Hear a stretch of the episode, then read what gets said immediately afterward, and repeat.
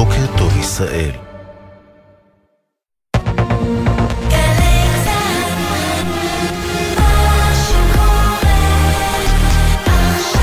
גלי צהל 6 בבוקר. בוקר טוב ישראל עם אפי טריגר. שלום לכם. המגעים לעסקה להשבת חטופים, חבר הלשכה המדינית של חמאס, מוחמד נזל, אמר אמש כי המשא ומתן בדוחה נמשך כל העת, ותיתכן הכרזה על הסכם בכל רגע. איננה נקוד מערכה תפאוודית שריסה תמאמה כמה נקוד המערכה המידנית והעסקרית השריסה על الارض.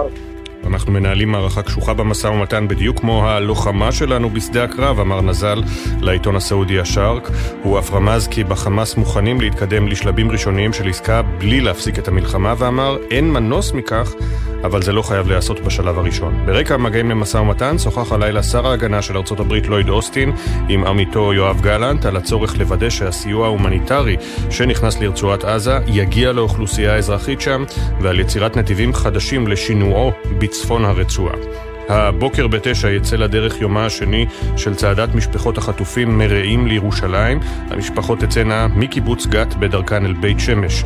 מירב לשם גונן, שביתה רומי חטופה בעזה, אמרה לבוקר טוב ישראל, הצטרפו אלינו גם חטופות ששוחררו. יש פה שוות, תדעת שהגיעו ללכת, שזה מדהים. הם לא היו בצעדה הקודמת, הם לא ידעו בכלל מה היה, ועכשיו הם הולכים איתנו כדי להביא את יתר האנשים.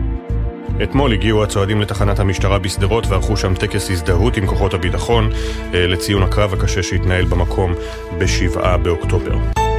במערכת הפוליטית מגיבים להצהרת שר הביטחון יואב גלנט, שאמר אמש לא אתמוך בהצעת חוק הארכת השירות ללא הסכמה של כל מרכיבי ממשלת החירום. חשוב להגיע למתווה של הציבור החרדי. כל חוק גיוס שיהיה מוסכם על כל מפלגות ממשלת החירום יהיה מקובל עליי. ללא הסכמת כלל חלקי הקואליציה, מערכת הביטחון לא תגיש את החוק. יושב ראש המחנה הממלכתי, השר בני גנץ, כתב, נפעל ביחד עם שר הביטחון ועם כל סיעות הבית כדי לקדם מתווה שירות ישראלי בהסכמה רחבה. גם ראש האופוזיציה יאיר לפיד קרא לגלנט לתמוך במתווה הגיוס של יש עתיד. חברי הכנסת של סיעת המחנה הממלכתי מתנגדים להצעה הקיימת להארכת השירות, והציגו השבוע את מתווה השירות הישראלי שאמור לשלב את כל המגזרים במדינה, לטענתם בשירות צבאי או אזרחי. מטוסי קרב של חיל האוויר תקפו הלילה תשתיות צבאיות של חיזבאללה בכפרים כפרה וסדיקין שבדרום לבנון. כמו כן תקף צה"ל בירי תותחים באזור הכפר חולה, השוכן גם הוא בדרום לבנון. מוקדם יותר האשים צבא סוריה כי ישראל תקפה מדרום לדמשק. גורם צבאי סורי אמר לסוכנות הידיעות הממשלתית כי המטוסים שיגרו את הטילים משמי רמת הגולן, וטען שהנזק הסתכם בציוד בלבד ולא בנפש. מנגד, לפי דיווחים אחרים בסוריה יש כמה הרוגים ועוד כמה פצועים סורים בתקיפה. דובר מחלקת המדינה של ארצות הברית מתיו מילר קורא לישראל לאפשר גישה חופשית להר הבית במהלך חודש רמדאן. We continue to urge Israel to facilitate access to the Temple Mount for peaceful worshipers during Ramadan, consistent with past practice, and that'll continue to be our position. אנחנו ממשיכים להפציר בישראל להקל על כניסת מתפללים שאינם אלימים לתפילות בהר הבית ברמדאן, כפי שהיה נהוג בעבר, כך דובר מחלקת המדינה. מוקדם יותר אמר אמש שר הביטחון גלנט במענה לשאלת גלי צה"ל, חובתנו לאפשר את חופש הפולחן, אני חושב שנגיע להסדרה המתאימה שתאפשר זאת. ניו זילנד תטיל עיצומים על מספר מתנחלים קיצוניים כהגדרת המדינה. בהודעה משותפת שפרסמו ראש ממשלת ניו זילנד כריסטופר לוקסון ושר החוץ של המדינה ווינסטון פיטרס, נכתב כי מדינת האי תאסור על תושבי יהודה ושומרון שביצעו התקפות אלימות נגד פלסטינים בגדה המערבית להיכנס לשטחה. עוד ציינו, אנו מודאגים מאוד מהעלייה באלימות הקיצונית של מתנחלים נגד אוכלוסיות פלסטיניות בחודשים האחרונים. היא מערערת את מה שהוא כבר משבר גדול. בכך מצטרפת ניו זילנד ארצות הברית, צרפת ובריטניה שהטילו באחרונה עיצומים על מתנחלים. בהודעה נוספת שפרסמו במקביל, ראש הממשלה ושר החוץ של ניו זילנד הכריזו כי ניו זילנד תכיר בחמאס על שלל זרועותיו כארגון טרור. נמשכת ספירת המעטפות הכפולות בבחירות המקומיות. במועצה המקומית קדומים שבשומרון המועמד עוזאל ותיק ניצח סופית את אלון פרבשטיין בפער של 22 קולות בלבד. בכמה יישובים ומועצות הבחירות תוכרן על ידי המעטפות הכפולות. בהרצליה המועמד יריב פישר מוביל בכ-250 קולות על ראש העיר המכהן משה פדלון בתום ספירת הקלפיות בעיר, ובקריית מוצקין ראש העיר המושעה חיים צורי מוביל ב5 קולות בלבד על יריבו ציקי אביסר. גביע המדינה בכדורגל, מכבי תל אביב עלתה אמש לשלב רבע הגמר אחרי ניצחון 3-1 על מכבי יפו. ערן זהבי שעלה מהספסל כבש צמד. במשחקים נוספים הפועל באר שבע ומכבי חיפה עלו גם כן לשמונה האחרונות. באר שבע ניצחה 1-0 את עירוני טבריה ומכבי חיפה ניצחה 2-0 את הפועל אום אל-פחם. בליגת העל בכדורסל הפועל חולון ניצחה 73-72 את הפועל ירושלים בארנה בירושלים. מזג האוויר, תחול עלייה קלה בטמפרטורות, במרבית אזורי הארץ תנשבנה רוחות מזרחיות חזקות וייתכן אובך. בחסות ביטוח ישיר, המציע לכם לבנדל ביטוח רכב וביטוח מבנה ותכולה לבית, ותוכלו לחסוך בתשלומי הביטוח. ביטוח ישיר, IDI חברה לביטוח. בחסות אייס, המזמינה אתכם לזרום. כל הברזים בסניפים ובאתר, במחירי מבצע ללא מע"מ. אייס. בחסות אוטודיפו, המציעה מצברים לרכב עד השעה 9 בערב בסניפי הרשת, כולל התקנה חינם, כי אין סיבה לשרוף את שישי במוסך. אוטודיפו. בוקר טוב ישראל עם אפי טריגר. 606 גלי צהל, בוקר טוב ישראל, בוקר יום חמישי, 29 בפברואר 2024. כן, הגענו ליום הזה שמגיע רק פעם בארבע שנים, 29 בפברואר 2024. כף באדר א' תשפ"ד ד'. אנחנו פותחים עם חוק הערכת השירות הצבאי לחיילים בשירות סדיר ובמילואים. שר הביטחון יואב גלנט הטיל אמש פצצה פוליטית, כתבנו הצבאי דורון קדוש. בעצם הוא העניק את הכוח למחנה הממלכתי, דורון. נכון אפי, לא רק 29 בפברואר מגיע פעם בכמה שנים, אלא גם היום הזה שבו הממשלה נדרשת להכריע על חוק הגיוס, גם זה מגיע פעם בכמה שנים, והנה עכשיו יש כבר דדליין ברור, 1 באפריל, עד לשם, לפי בגץ, הממשלה נדרשת להכריע בסוגיה הזו, אחרת החרדים כולם יחשבו עריקים, ותהיה בעיה עם התקציבים לבני הישיבות ולישיבות הגבוהות, ולכן שר הביטחון גלנט עכשיו בוחר את המועד הזה כדי לצאת פומבי החוצה ולהציב אולטימטום בפני ראש הממשלה נתניהו, כשהוא אומר אמש בהצהרה את הדברים הבאים: כל חוק גיוס שיהיה מוסכם על כל מפלגות ממשלת החירום יהיה מקובל עליי, אבל ללא הסכמת כלל חלקי הקואליציה מערכת הביטחון בראשותי לא תגיש את החוק. או במילים אחרות אפי, בדיוק כפי שאמרת, שר הביטחון גלנט נותן למחנה הממלכתי, לבני גנץ וגדי איזנקוט, את זכות הווטו למעשה על כל חוק גיוס שהממשלה תבחר לקדם, וממש אומר שאם לא תהיה הסכמה של שניהם, הוא לא יגיש את החוק מטעם מערכת הביטחון. בהקשר הזה מסביר שר הביטחון את דבריו, ואומר, המלחמה הוכיחה, כולם חייבים להיכנס תחת האלונקה, ניתן וחשוב להגיע למתווה מוסכם לגיוס, גם של חלק הולך וגדל מהציבור החרדי, ועוד הוסיף גלנט, אני קורא לראש הממשלה להוביל מהלך משותף עם כל סיעות הקואליציה ולהגיע להסכמות הנדרשות. עכשיו אפי, השבועות הקרובים יהיו שבועות מכריעים בעניין הזה. במסגרת הדיונים בתוך הקואליציה על החוק הזה יהיה צריך להביא את כל השחקנים סביב איזשהו שולחן משותף כדי להגיע למתווה מוסכם. כרגע לא נראה שהמפלגות החרדיות בכיוון להסכים לאיזושהי פשרה בעניין הזה, אבל כאמור אחרי האולטימטום הברור הזה שמציב שר הביטחון גלנט, נראה דברים השתנו, וגם ראש הממשלה נתניהו יצטרך כבר בקרוב להיכנס לתמונה, להחליט מה עושים, ולהביא את כל השחקנים בקואליציה שלו כרגע בתוך ממשלת החירום, להסכים על איזשהו מתווה גיוס מוסכם, שיהיה אפשר להגיע איתו לבגץ, ולקבל אולי דחייה עד לחקיקה מלאה של החוק במהלך החודשים הקרובים. תודה דורון. תודה. עכשיו לבחירות לרשויות המקומיות, הקלפיות האחרונות נספרו ונפתחות המעטפות הכפולות, גם היכן שלא הייתה בתחילה הכרעה ברורה, יודעים כעת מי זכה ומי הפסיד, מי הולך לסיבוב שני. כתבנו לענייני פנים שי ישראל, שלום. בוקר טוב אפי, ספירת הקולות של המעטפות הכפולות נמצאת בעיצומה. ברחבי הארץ אנחנו מדברים על כ-150,000 קולות בערך, נמוך משמעותית מהערכה המקורית של משרד הפנים, אז דיברו על 400,000. אז תראה אפי, ברוב המקומות אנחנו כבר יודעים את תוצאות הבחירות לרשויות המקומיות, יודעים את תמונת המצב, אבל יש כמה מרוצים ברחבי הארץ שהפער הוא ממש על חודו של קול, ומחכים לספירה ברשויות. עדכון שקיבלנו ממש מהדקות האחרונות ומקריית מוצקין, שם נראה שככל הנראה חיים צורי, ראש העיר המושעה, מפסיד בבחירות בעקבות המעטפות הכפולות. זה קרב מאוד מאוד צמוד, הוא הוביל בתום ספירת הקלפיות בסך הכל ב5 קולות, יהיו לנו בהמשך המשדר תוצאות סופיות, אנחנו כמובן נעדכן. בהרצליה גם צמוד מאוד בקרב בין יריב פשר לראש העיר המכהן משה פדלון, הפרש של כ-200 קולות, הקולות שם צפויים להיספר יותר מאוחר היום, והם גם אלו שיכריעו. במהלך הלילה קיבלנו תוצאות סופיות משני מקומות, מקדומים שבשומרון, המועמד עוזל ותיק ניצח סופית בבחירות למועצה המקומית, שם הקרב הוכרע בסך הכל על 22 קולות, בכפר ורדים שבצפון, אחרי המעטפות הכפולות, זה הסתיים בפער של 14 קולות בלבד, לטובת ראש המועצה אייל שמואלי. אז אנחנו ממתינים לתוצאות הסופיות בשאר הרשויות, משרד הפנים הודיע שעד מחר הן אמורות להיות מפורסמות. תודה, שי. 10:30 אחרי השעה 6, בוקר טוב ישראל, כותרות העיתונים, נעבור 1-1, בידיעות אחרונות, כותרת הגג, גלנט מאיים, לא אגיש את חוק הגיוס ללא הסכמת כל הקואליציה, ההצהרה שעלולה לטלטל את ממשלת החירום, שר הביטחון דוחק בנתניהו להגיע להסכמות על גיוס חרדים עם גנץ ואיזנקוט, במרכז השער פרויקט מיוחד, הכירו את ראשי הערים החדשים שנבחרו, יש אפילו תמונה קבוצתית, ומתחת סבר פלוצקר נפרד משר האוצר, אברהם בייגה שוחט, שהלך אתמול לעולמו, פרידה משר אוצר מגזע הנפילים, מכנה אותו סבר פלוצקר. גם מופיעות תמונות שני הקצינים שאתמול סיפרנו לכם על נפילתם בקרבות בעזה, קציני גבעתי, גדוד צבר, איתי סייף ויפתח שחר, זיכרונם לברכה.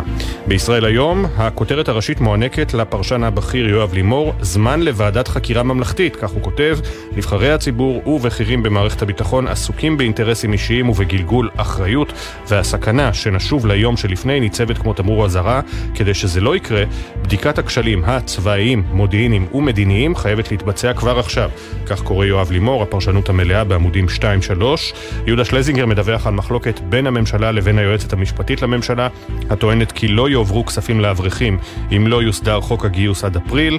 גלנט אמר אמש, המלחמה הוכיחה שכולם צריכים להיכנס מתחת לאלונקה, ומסתבר שעל פי הפרסום הראשון של יהודה שלזינגר לא נסחו כל כך טוב את ההפניה בשער. הממשלה שוקלת ייצוג חיצוני בבגץ במקום היועצת המשפטית לממשלה, אם היא תתעקש על כך שלא ניתן יהיה להעביר כסף לאברכים. עוד בישראל היום, מרפאים את הנפש וחוזרים לשדה הקרב, 85% מבין 1,730 הלוחמים שסבלו מהלם קרב וקיבלו טיפול נפשי, שבו להילחם. אנחנו בהמשך נדבר על המרכז החדש של צהל לפוסט טראומה. בהארץ, הכותרת הראשית, גלנט לא אגיש את חוק הגיוס בלי כל הקואליציה. יוסי ורטר קורא לזה תמרור העצור השני של גלנט, אחרי שב-25 במרס אשתקד הוא התייצב מול המצלמות ודרש מראש הממשלה לעצור את הרפורמה המשפטית. עכשיו הנושא שונה, אבל המסר ברור, וגם הוא הוסיף איום ברור, כותב ורטר, אם מתווה חוק הגיוס שיוסכם לא יהיה מקובל גם על המחנה הממלכתי, הוא כמגיש החוק לא יניחו על שולחן הכנסת, בכך העניק להם זכות וטו. התמונה בשער ממטה הבחירות של שמואל גרינברג, מועמד דגל התורה לראשות העיר בית שמש, כנראה יש שם סיבוב שני, הוא בטוח שם, גרינברג, השאלה גדולה מי מצטרף אליו, האם זו ראש העיר המכהנת עליזה בלוך, או מועמד ש"ס משה אבוטבול. את הצילום הזה אגב צילמה נעמה גרינבאום. מתחת לקיפול בהארץ, המלחמה בעזה הותירה את כלכלת מצרים חבולה קשות ובחיפוש אחר יד שתסייע, הפרשנות המלאה של צבי בראל בעמוד 6. במעריב, כותרת העיתון, פיצצת הזמן של גלנט, בן כספית מעריך אגב בעמוד 9 שזה מהלך מתואם עם בני גנץ. בין פיצוץ להסכמה, נמשכים הדיונים בקטר בתקווה לגבש הסכם שחרור חטופים חדש, והרי המנצחים, לאחר ספירת רוב מוחלט של הקולות התבררה תמונת האמת בערים וביישובים, חולדאי ניצח בתל אביב, סיבוב שני בחיפה ללא עינת קליש רותם, ושמות חדשים בחולון וברחובות. בג'רוזלם פוסט, בפינה השמאלית העליונה, פינת Bring Them Home, הבוקר תמונתו של חנניה בלונקה, בן ה-42 שנחטף ממסיבת נובה בקיבוץ רעים. השבוע ראינו ביום הבחירות את אביו של חנניה בלונקה מגיע לקלפי בתל אביב עם שלט שבו התמונה של חנן והכיתוב, חנן אמור היה להצביע כאן גם היום, אבל הוא חטוף בעזה עם כל 133 האחרים, בחרו בחטופים. יום חמישי זה היום של ביטאון שס, כאן חוגגים את ההישגים המשמעותיים בבחירות. דעת התורה ניצחה, כותבים, גבולות הקדושה בארץ הקודש התרחבו והתחזקו, כשמאות אלפי יהודים מכל החוגים קידשו שם שמיים והצביעו כהוראת מרנן ורבנן, מורי ומאורי דרכנו, מועצת חכמי התורה שליטה, הצביעו לתנועת שס ולמועמודיה. אנחנו בהמשך נחזור עם כותרות עיתוני הכלכלה, סיפורים מהרשת, כולל גם, אם אתם אוהבים חיות מחמד, הקטע הכי מרגש שתראו ברשת בשבועות הקרובים. זה בהמשך.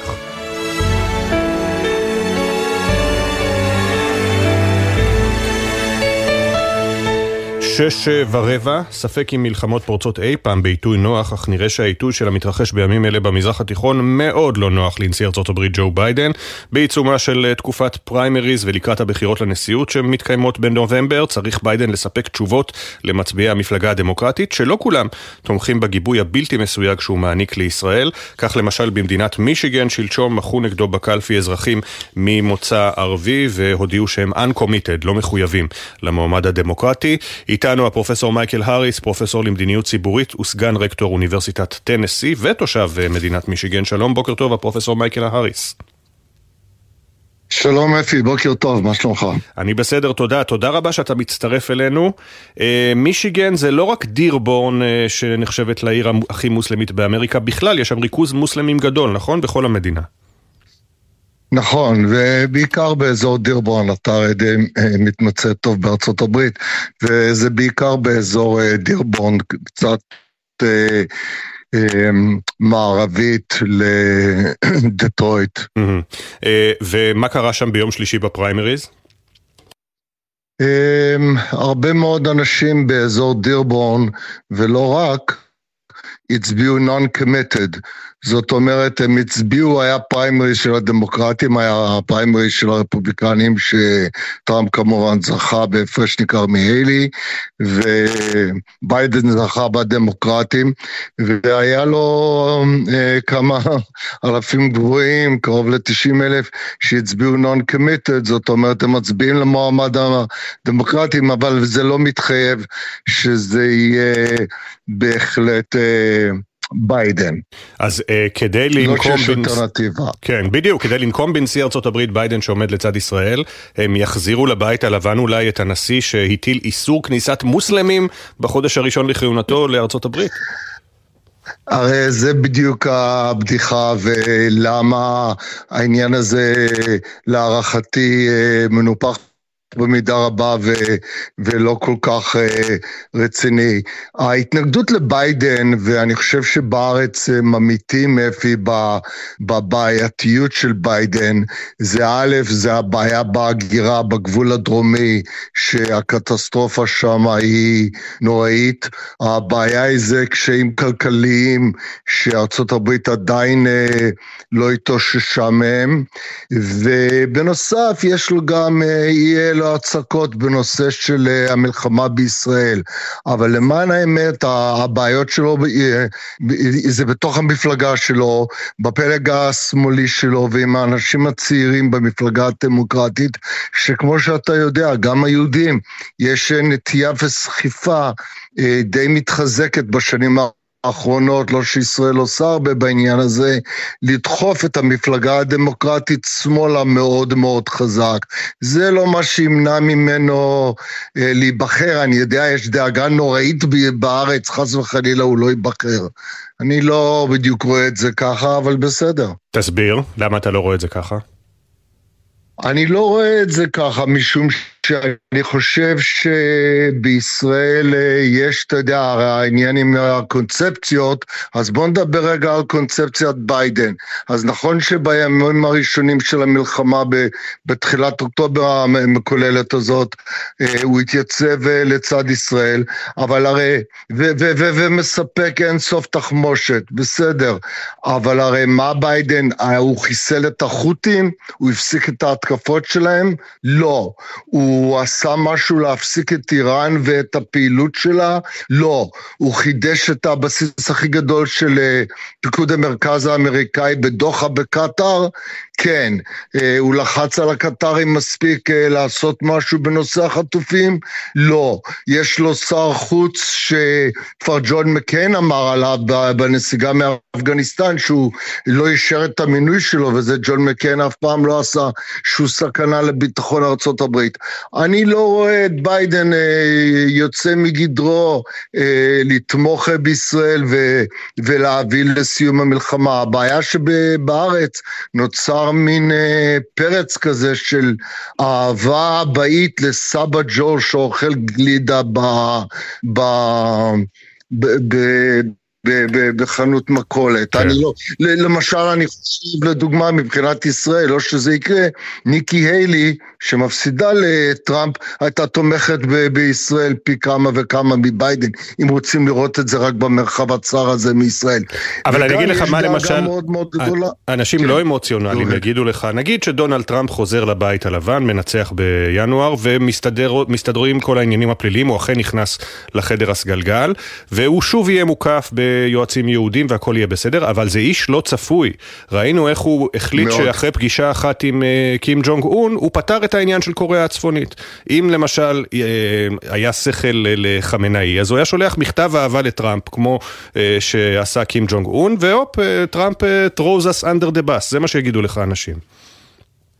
אני מסכים איתך לגמרי, הוא איש לא צפוי, הוא נרסיסיסטיק בצורה נוראית, הוא איש מסוכן, וזה דאגה עצומה מאוד. ארצות הברית יש לה שני מובילים לבחירות, ששניהם, אתה יודע, אחד לא רוצים שהוא יגמור, אחד לא יכול לגמור משפט, ואחד לא רוצים שהוא יגמור משפט. אז יש פה בעיה עצומה מאוד, ככה שזה לא שאני מביע איזה תמיכה חזקה בטראמפ, ושלא להזכיר בזמנו, אתה יודע, את ההתלהבות הגדולה ממנו בהסכמי אברהם, והספר שיצא, ווואו, הוא שינה את המזרח התיכון. נו, לא בדיוק יצא הכתב בזמנו. הפרופסור מייקל אריס, תודה רבה שהצטרפת אלינו, הפרופסור למדיניות ציבורית וסגן רקטור אוניברסיטת טנסי, תושב מישיגן. רק לפני שאנחנו נפרדים, הסופר טיוזדיי זה שבוע הבא? נכון, וזה יסגור את העניין כמו שאתה יודע. כן, ניקי היילי שם כבר לא תהיה לה ברירה אלא לפרוש כנראה אחרי ההפסד שצפוי. לצערנו. תודה רבה פרופסור אריס, לילה טוב. תודה לך, תענוג לדבר איתך, יום טוב. תענוג לדבר איתך כמובן, ואנחנו נדבר כי יהיה הרבה על מה לדבר לקראת הבחירות ב5 בנובמבר. 6:22 כבר 146 יום שקרוביהם חטופים בעזה, ובתעצומות נפש בלתי נתפסות ממשיכים בני משפחות החטופים להיאבק בכל הכוח להשבתם. אתמול החלו את הצעדה בחניון רעים, וכעת הם שמים פעמיהם אל ירושלים הבירה, אליה יגיעו בתום 4 ימי הליכה. אנחנו גם נדבר עם אחד הצועדים בשעה הבאה. עכשיו הקולות מיום האתמול, כתבתנו כרמל אייל ליוותה אותם. הצעידה שלכם תהיה מה שנקרא במונח המשטרתי כקפסולה, אנחנו נהיה כולם צמודים. משפחות החטופים הן רגע אחד לבד, תמיד ביחד, מאוחדים, גם אתמול בחניון רעים ובצעדה על כביש 232 אליו הגיעו מחבלי החמאס ב7 באוקטובר, אי אפשר היה להיפרד, מספרת לנו מירב לשם גונן, שביתה רומי נמצאת עדיין בשבי חמאס. הייתי כבר ברעים כמה פעמים, מצבן אותי להגיע לשם, זה מקום נורא יפה, יש שם התמונה של רומי, וזה נורא מתסכל אותי, וכבר עשיתי צעדים ללכת ולהוריד את התמונה שלנו, ואז אמר לי מישהו, אוי, רק שלא ייפול התמונה של אלכס שהיא בצד השני, ואז הבנתי שאני לא יכולה להוציא את התמונה, כי אנחנו קשורים, אי אפשר להפריד. אני מרגישה גם את העייפות אצל המשפחות, ולהקים את עצמך ולבוא לתוך הצעדה, זה קשה. היעד ירושלים הבירה, אבל אתמול צעדת מתאחדים לשחרור החטופים שתימשך כ4 ימים, עצרה על הריסות תחנת משטרת סדרות, בה התחולל קרב בין שוטריה למחבלי החמאס בשבת ההיא, לטקס הזדהות עם כוחות הביטחון. דניאל, נכדו של עודד ליפשיץ, שיחגוג בקרוב יום הולדת 84 בשבי חמאס, קרא יזכור איכן שהייתה התחנה. יזכור את הקצינים שיצאו בראש הכוחות, את החיילים, כוחות ההצלה, אנשי קהילת המודיעין, הביטחון והמשטרה. גם חטופים שחזרו הביתה הגיעו ללוות את הצועדים. ביום שבת פרננדו מרמן ולואיס הר שחולצו מהשבי לפני קצת יותר משבועיים יזניקו אותם. אתמול דניאל אלוני ששוחררה בעסקה הקודמת הגיע לקריית גת, שם העבירו המשפחות את הלילה לקראת היום השני של הצעדה. שם אפילו לא יכולנו ללכת יד ביד, כי המנהרה הייתה כל כך צרה. אז הלכתי מאחורי מילה, מאחורינו נשארו חטופים, שם, במקום שאין בו אוויר, אוכל ואור יום. וברקע הדיבורים על עסקה חדשה, מירב לשם גונן נזהרת לתת להם מקום, אבל כמו תמיד נשארת אופטימית. יש פה שוות, יודעת, שהגיעו ללכת, שזה מדהים. הם לא היו בצעדה הקודמת, הם לא ידעו בכלל מה היה. ועכשיו הם הולכים איתנו כדי להביא את יתר האנשים שנמצאים שם, זה מרגש לאללה. היום הראשון הגיע אל סופו, והמשפחות מתכוננות ל3 ימים נוספים, בתקווה רחוקה שבסופם חזרתם של קרוביהם תהיה ממשית. את כולם! עכשיו! את כולם! ועוד נושא שקשור למלחמה, המפונים. כבר 5 חודשים שעשרות אלפי מפונים מהצפון ומהדרום, שלא יכולים כמובן לשוב לבתיהם בבטחה, שוהים במלונות שונים ברחבי הארץ. הלילה אמור לפוג ההסכם שמאפשר את המימון לכך, והממשלה עדיין לא הסדירה את העניין. שלום לכתבתנו עינב קרנר. שלום אפי ובוקר טוב, אכן הלילה יפוג מתווה המפונים בבתי המלון ברחבי הארץ, והממשלה עדיין לא אישרה את הארכת השהייה של המפונים. מלונות רבים נמצאים בחוסר ודאות מוחלט, והמשמעות היא שאם לא יינתן האישור, ממחר בבוקר מפונים רבים עלולים להישאר ללא קורת גג. אתמול התאחדות המלונות שיגרה מכתב בהול לממשלה בדרישה לתקף את המשך השהייה של המפונים, אך טרם נענתה. התנהלות הממשלה הובילה לכך שחלק מהמלונות כבר הודיעו על הפסקת ההסכם עם המדינה, ומפונים רבים חוששים ובצדק כאמור, בנוסף להכירתה מבתיהם. הם נאלצים להתמודד עם המחשבות על היום שאחרי. מדובר אפי על משפחות עם ילדים קטנים שגם כך מתמודדים עם המציאות הלא פשוטה שנכפתה עליהם. לפי ההסכם, המדינה משלמת למלונות סכום שנקבע עבור כל יום שהייה של מפונים בהתאם לדרוג המלון, ובנוסף אפי, ממחר מפונים רבים, מרביתם מקריית שמונה ששוהים במלונות ישרוטל באילת, יעברו למלונות אחרים של הרשת, זאת כחלק משינוי המגמה של הרשת ומעבר למתכונת רגילה לקראת חג הפסח. משיכת הזמן אפי מצד הממשלה עלולה להוביל לכך שמלונות נוספים יחליטו על ביטול ההתקשרות עם המדינה, ולפי שעה לממשלה אין פתרונות אחרים לספק מלבד המלונות. מדובר על יותר מ100,000 מפונים מרחבי הארץ, כשבאזור הצפון וביישובי הגדר לא ברור כלל מתי הם צפויים לחזור הביתה. משרד התיירות אמור לדאוג למפונים, עם זאת ללא אישור הממשלה הם לא יכולים לבצע שום פעולה. גורמים ששוחחנו עימם אמרו שהיום הממשלה צפויה לאשר את הארכת השהייה במלונות, נקווה שלא יהיה מאוחר. תודה עינב, ויש לנו גם בערך 3 דקות לעבור על כל הכותרות הכלכליות והרבה מאוד סיפורים מהרשת, אז בואו נתחיל. נקרא ידיעה אחת מכל עיתון בכלכליסט בלעדי. הדיאל איתן מוסתקי מדווח שאלי כהן, שר האנרגיה, מקדם מהלך לסגירת תאגידי המים והחזרתם לשליטת העיריות. הוא הורה לרשות המים לקדם את החזרת תאגידי המים לשליטת העיריות. זה בניגוד לעמדת רוב דרגי המקצוע. החשש הוא שכספי התאגידים ישמשו את העיריות לצורכיהן במקום להשקעה במשק המים. בגלובס, ניתוח גלובס, ראשי ערים רק נבחרו וכבר עומדים לאבד סמכויות בתחום הדיור, מזהירים אריק מירובסקי וענת דניאלי לב. הממשלה מקדמת תיקון לחוק הוותמ"ל שמרחיב את סמכויות הוועדה הארצית לתכנון ולבנייה והופך אותה לוועדה קבועה, צעד שמחליש את כוחם של ראשי הערים. הכתבה המלאה בעמוד 2. בדמרקר, הדר חורש ועידן בנימין כותבים, המשבר בענף הבנייה מאיים להכניס את המשק לסחרור מסוכן. נתונים חדשים מציגים צניחה של 10% ביבוא מלט וברזל וממחישים את חריקת הבלמים באתרי הבנייה. הכתבה הכתבה המלאה בעמודים 2-3 בדמרקר. אוקיי, בואו נעבור מהר על הרשימה שהכנתי שלא נפספס כלום. קודם כל ענייני הבחירות בארצות הברית, שדיברנו קודם עם הפרופסור מייקל הריס, אז נעדכן אתכם שג'ו ביידן עבר אתמול פול פיזיקל אקזאם, בדיקה גופנית מלאה, והרופא שלו קבע שהוא כשיר לחלוטין לבצע את תפקידו. לא הייתה בדיקה קוגניטיבית, כי לטענת הרופא המומחה אין שום צורך בבדיקה קוגניטיבית. ומה עם דונלד טראמפ? בית המשפט העליון הסכים לשמוע את טענתו של טראמפ, שאי אפשר בכלל לתבוע אותו, להעמיד אותו לדין פלילי על התערבות לכאורה בבחירות לנשיאות ב-2020, כיוון שהייתה לו חסינות אז כנשיא, חסינות גורפת על כל מה שהוא עושה.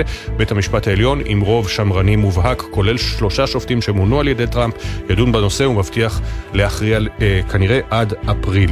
עכשיו ככה, ריצ'רד לואיס, החבר הטוב של לארי דיוויד בחיים ובסדרה הנהדרת הרגיע, הלך הלילה לעולמו בגיל 76, אחלה שחקן, אחלה קומיקאי, ואגב, בפרק האחרון בהופעתו, לפני שבועיים, הוא דיבר על כך שהוא מכניס את לארי לצבא, לארי לא רצה, התחילו לריב על זה שהוא מכניס אותו לצבא, בואו נקווה שיהיו עוד פרקים בהשתתפותו, העונה צולמה כבר מזמן. ספרו להורים שלכם או לעצמכם אם אתם אוהבים את הסדרה NCIS, שימו לב, טוני וזיווה חוזרים. החבר'ה מאחורי הזכוכית לא יודעים על מה אני מדבר, אבל זו אחת הסדרות הפופולריות בישראל, תאמינו לי. וטוני וזיווה החוזרים בסדרת ספין-אוף משלהם. זיווה הייתה סוכנת מוסד לשעבר בסדרה, שהושאלה למחלקת חקירות הנייבי, ה-NCIS, ומשחקת אותה בכלל שחקנית צ'יליאנית בשם קוטה דה פבלו. כבר יותר מ10 שנים לא ראינו אותם ביחד על המסך, הם מקבלים סדרה משלהם. היום אני מזכיר שוב, 29 בפברואר, זה היום שמגיע פעם בארבע שנים, ליפ דיי קוראים לזה באנגלית, ועכשיו לפני שניפרד אני אפנה אתכם אוהבי חיות, ולדעתי גם אם אתם לא אוהבים חיות אתם תתרגשו לאחד הקטעים המרגשים. כמובן יש לנו קטעים מרגשים בלי סוף מההתאחדות של משפחות מפונים עם הכלבים שלהם מהעוטף ומהצפון, וכמובן הלוחמים עם כלבי עוקץ והכל. עכשיו אני מציע לכם ללכת לקטע בארצות הברית של ג'ון סטיוארט מהשבוע. נכון, ג'ון סטיוארט יהודי אמריקני, לא תומך במדינת ישראל יותר מדי, אנחנו לא אוהבים את מה שהוא אומר על המלחמה, הוא עושה גזירה די שווה ומאוד מטופשת בין ישראל לחמאס, אבל השבוע נפטר, מת כלב המשפחה שלו, והוא דיבר עליו במשך 3 דקות בתוכנית שלו, נחנק מדמעות במשך כמה וכמה פעמים, סיפר איך הם ימצאו את הכלב כשהילדים היו קטנים, כלב עם 3 רגליים, ימצאו אותו בבית מחסה לחיות, וקטע מרגש מאוד, אני תכף אעלה אותו בערוצים החברתיים שלי, אפי טריגר במילה אחת. יוצאים להפסקה של פחות מדקה ומיד חוזרים.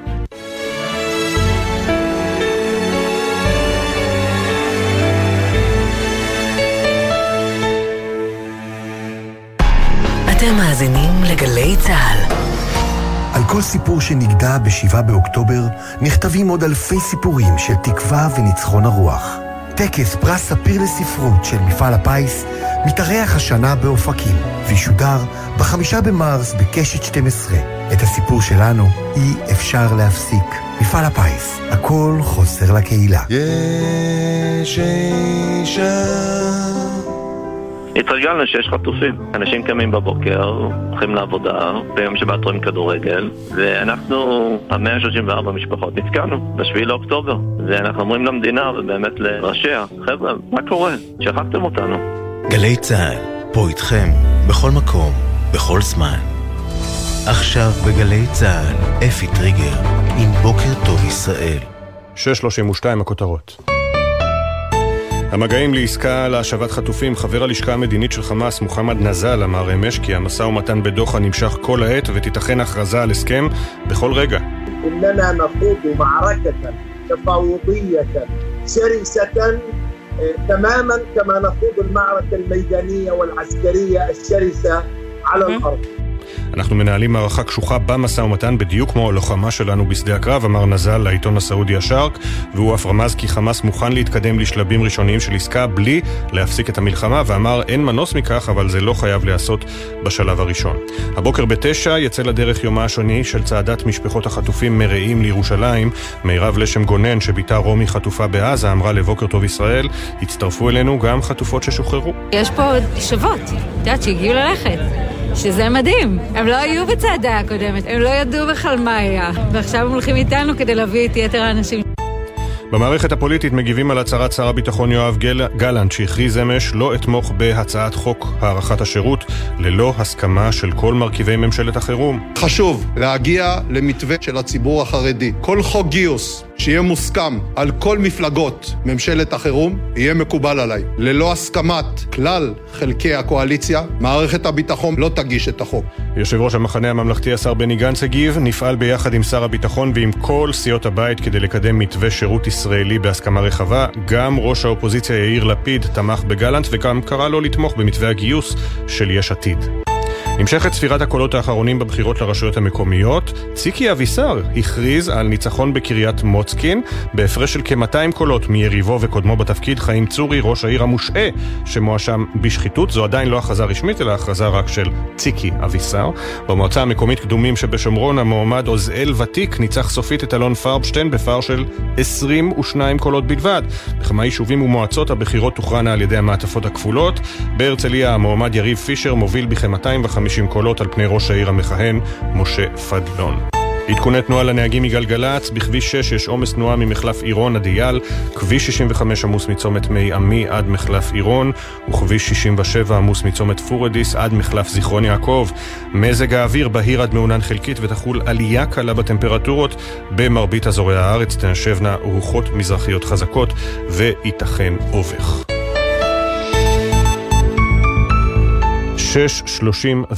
לצד הפציעות הלא קלות שחלק מלוחמנו נושאים על גופם מהלחימה בעזה או בגבול הצפון, יש גם את ההתמודדות הנפשית, המחשבות הכואבות שצצות מדי פעם, המראות הקשים שעולים וצפים מחדש, או הגעגוע לחברים שהיו ואינם.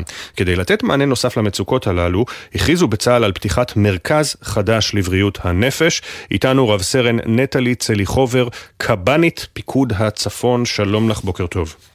בוקר טוב, אפי. קודם כל, ספרי לנו על עצמך, רב סרן צליחובר. אני קב"נית בעצם של פיקוד צפון כבר עוד מעט 3 שנים. אני אימא ל3 ילדים, גרה גם בצפון, ובבריאות הנפש כבר 12 שנים. אגב, שמעתי באחרונה שלא כל קב"ן בצה"ל הוא פסיכולוג בהכרח. נכון, האמת שאנחנו אחוזים גבוהים של עובדים סוציאליים קליניים, שנותנים מענה גם בתחום החוסן, גם בתחום הטיפול הנפשי, נותנים מענה רחב. ההכשרה שלנו אבל היא יהודית, ואנחנו לומדים גם 3 שנים לימודי בריאות הנפש של הצבא. יפה. מעבר ללימודים הפרטניים. ועכשיו, כמו שאומרים, אתם תכתבו מחדש את הספרים עם כל מה עם עומס העבודה בעקבות המלחמה שעדיין סופה אינו נראה באופק. וצריך לומר קודם כל שאני בטוח שגם את מברכת על כך שסוף סוף, גם אחרי הרבה מאוד שנים, אנשים לא פוחדים, כולל לוחמים עזי נפש, לא פוחדים לדבר על הקשיים הנפשיים. נכון, לא פוחדים ואפילו גם מבקשים. שזה משהו שאנחנו רואים אותו בהחלט בצורה מאוד מאוד חיובית, גם המפקדים ככה מבקשים את זה עבור החיילים שלהם. זה שינוי מאוד גדול, גם מצוק איתן. זה שינוי מאוד גדול, אני חושבת שזה שינוי תודעתי חברתי שמחלחל גם לצבא. כי אולי אחד הדברים המשמעותיים שלנו במלחמה הזו, הנוכחית, זה גם אנשי המילואים הרבים. שאנשי המילואים זה בסוף עם ישראל. כשהם מגיעים מבחוץ פנימה, אז הם גם מביאים את ההשפעות מבחוץ פנימה, ואנחנו רואים את הצורך והרצון גם לדיבור על איך אנחנו, כאנשים בריאים שנכנסים לתוך מערכת כזו של מלחמה, איך אנחנו גם שומרים על האנשים שלנו בריאים, איך אנחנו מחזירים אותם לחברה כאנשים בריאים. כן, ובמסגרת הזו גם צה"ל מכריז על פתיחת מרכז חדש לבריאות הנפש. מה צפוי שם? אז המרכז שהוא נפתח באופן כללי דרך אגף הטכנולוגיה והלוגיסטיקה וחיל הרפואה, מתוך ההבנה של החשיבות של בריאות הנפש של משרתי צה"ל גם בסדיר וגם במילואים. יהיה לנו שם 3 ענפים מרכזיים או 4. הראשון יהיה תעצומות, שזה בעצם איזושהי מרפאה מאוד גדולה שהיא אמורה להיות המטפלת העיקרית בפוסט-טראומה ובתסמינים פוסט-טראומטיים של אנשים שהם לאו דווקא מוכרים כפוסט-טראומטיים, של חיילים, לוחמים ולא לוחמים. תהיה מרפאה שתטפל במיוחד בהם עם אנשי מקצוע ספציפיים שמטפלים בפוסט-טראומה בשביל לתת את המענה לזה. אנחנו מורכבת עכשיו גם מיחידה חדשה של יחידת ליאת, שזאת יחידה שתיתן מענה למפקדים בשנה הראשונה והשנייה, גם כן למצוקות שלהם. יהיה מרכז למשפחת הקבע. אנחנו מבינים שאנשי הקבע בצבא הם אנשים שסופגים הרבה מאוד גם לאורך השנים וגם המלחמה הזו, ויהיה מענה גם מרפאתי וגם מרחוק. אנשים שלא יכולו להגיע למרפאה יכולו גם לקבל דרך טלמדיסין מענה, כדי שנוכל להגיע לכל אחד ואחד וגם למשפחות שלהם. ויש את היחידה לתגובות קרב, שהיא בעצם נותנת מענה לאנשי המילואים, לחיילים משוחררים. אנחנו פותחים עכשיו גם מרכז בצפון וגם מרכז בדרום, בשביל שאנחנו באמת נוכל להגיע לכל אחד ואחד שרק ירצה טיפול. אנחנו פותחים עוד מרפאה שתיתן מענה ללוחמים שיצאו מלחימה ושיש להם עדיין תסמינים פוסט-טראומטיים או תסמינים טראומטיים, ותיתן מענה עד שאחרון החיילים יחזור ללחימה. זה יקרה יחד עם הגל. אז והמרכז האחרון שאני אדבר עליו זה גם מרכז ענף חוסן. חוסן נפשי, כמו שאמרתי אולי גם בהתחלה, זה מרכז שבו אנחנו נבנה ונחקור גם מה גורם לחוסן ולשמירה על הבריאות הנפשית של החיילים, וגם איך המפקדים יוכלו לעסוק יותר עם החיילים שלהם עוד לפני הקרב ולפני המערכה, איך אנחנו מחזקים את היכולות הבסיסיות של כל חייל וחייל במהלך השירות שלו. יש לי שאלה, אם היא קצת דבילית, אל תעססי לומר לי את זה. אנחנו מכירים כמובן טיפול נמרץ, לפעמים צריך בשדה הקרב לעשות חוסם עורקים, לתת לחייל ככה זמן עד שהוא יפונה לטיפול רפואי מלא. יש דבר כזה טיפול נמרץ נפשי? בטח. אני חושבת שזה אולי בשדה הקרב? בשדה הקרב, אני חושבת שזה אולי אחד הדברים הכי יפים שנעשו במלחמה הזאת. הקב"נים של היחידות מגיעים ממש עד לחייל בתוך שדה הקרב. אחד, גם אנחנו מלמדים את המפקדים איך לעשות את זה, ממש לתת את הטיפול המיידי לחייל, וגם קב"ני החטיבות עצמם, יש לכל חטיבה היום קב"ן, שהוא מגיע עד לחייל עצמו ונותן מענה ראשוני שנקרא מגן או יעלום.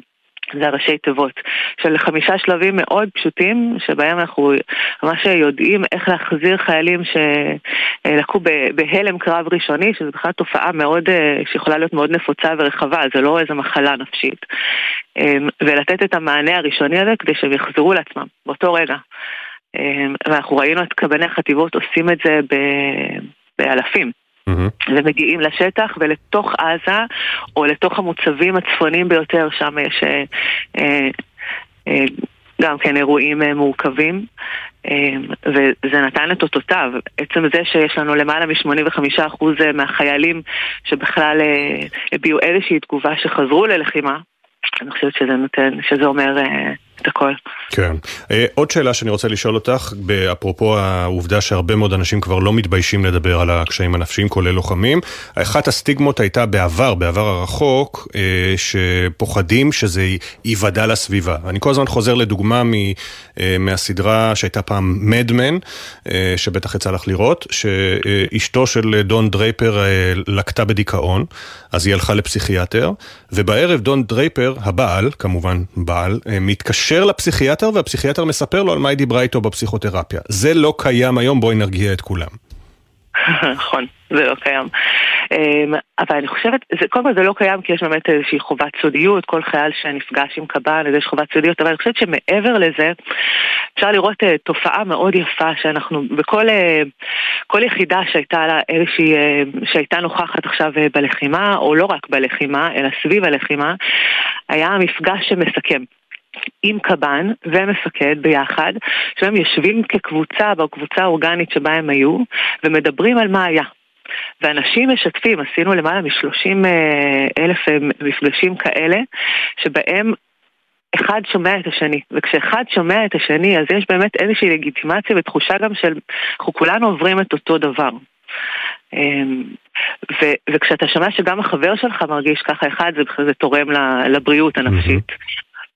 ודבר שני, זה גם מוריד את הסטיגמה, כי בסוף אני לא באמת יוצא דופן, ואולי זה גם מסר למי שמקשיב עכשיו, זה לא משהו שהוא יוצא דופן. אני חושבת שאם רק אנשים ידברו, אז הם יבינו עוד כמה אנשים מרגישים כמוהם. כן. ואז זה נותן לגיטימציה לבוא ולדבר. יפה. רב סרן נטלי צליחובר, קב"נית פיקוד הצפון, היה מאוד מעניין. תודה רבה שדיברת איתנו. תודה רבה, אפי. בוקר טוב. 6 6:43. רב סרן יפתח שחר וסרן איתי סייף נפלו יחד בפיצוץ מטען בצפון הרצועה. אתמול הובאו שניהם למנוחות. יפתח נקבר במושב פארן שבו גדל, ואיתי נטמן בחלקה הצבאית של בית העלמין בירוחם. כתבנו בדרום רמי שני שוחח עם קרוביהם ושמע על החללים הגדולים שהשאירו בלבבות משפחותיהם, וכמה הם חסרים לחברים שאיתם שרתו. הכל הלך לך בקלות, הלימודים, החברים. תמיד מצטיין בהכל, בהדרכה, ברובוטיקה, קפטן. תמיד ידעתי שצריך לשלם על זה מתישהו, ושהקדוש ברוך הוא ירצה אותך בחזרה, ילד מושלם שלי. חיה סייף, אמו של איתי, זיכרונו לברכה, רצתה את בנה לעוד הרבה שנים. 4 ילדים היא גידלה בירוחם יחד עם בעלה רמי, 2 הבנים איתי ואורי הצטרפו בשירותם הצבאי לגבעתי, והמחיר עליו מדברת האם ונפילתו של איתי בקרבות ברצועת עזה. בסוף מסע הקומטה של חיילי חשומינוב ראה אותנו, ואמר לאבא ולי ללכת לתפוס מקום בטריבונה, כי יש לנו הפתעה. קיבלת מ"מ מצטיין של כל המחזור, ואנחנו התפוצצנו מגאווה. אני רק עם השבורה לרסיסים שחייה כמו שהכירה אותם עד עכשיו נגמרו. האחיות נטע ושחר תמכו זו את זו כשהתקרבו בדמעות להספיד את איתי. מעל שמחת תורה צברת כל כך הרבה חוויות קשות, כואבות וגם מעצימות. איבדת כל כך הרבה חברים בדרך, אבל לא הספקת לאבד בנפש, לא הספקת לבקר ולנחם את המשפחות, ואני מרגישה שלא הספקתי לשמוע ממך עשירית ולהיות שם בשבילך ולהכיל את הדבר הזה שאתה עובר. לפני ראש השנה, כשעומר למדה את השיר שנה טובה לדוד גיבור אשר על המשמרת, שאלתי אותה מי הדוד הגיבור שלה, וישר אמרה איתי. המשפחה הייתה עבור איתי הדבר החשוב ביותר, גם בחייליו ראה בני משפחה, וכזה היה גם רב סרן יפתח שחר, זיכרונו לברכה, ממושב פארן בערבה, שנפל באותו קרב בח'אן יונס, כך סיפר עליו הלוחם שין, חברו לצוות. מהר מאוד היה ברור לכולם שיפתח פה המצפן של כולנו, בכל המובנים, המקצועיים, הערכיים, בכל שאלה שלא תהיה תמיד העיניים לא נשואות אליו.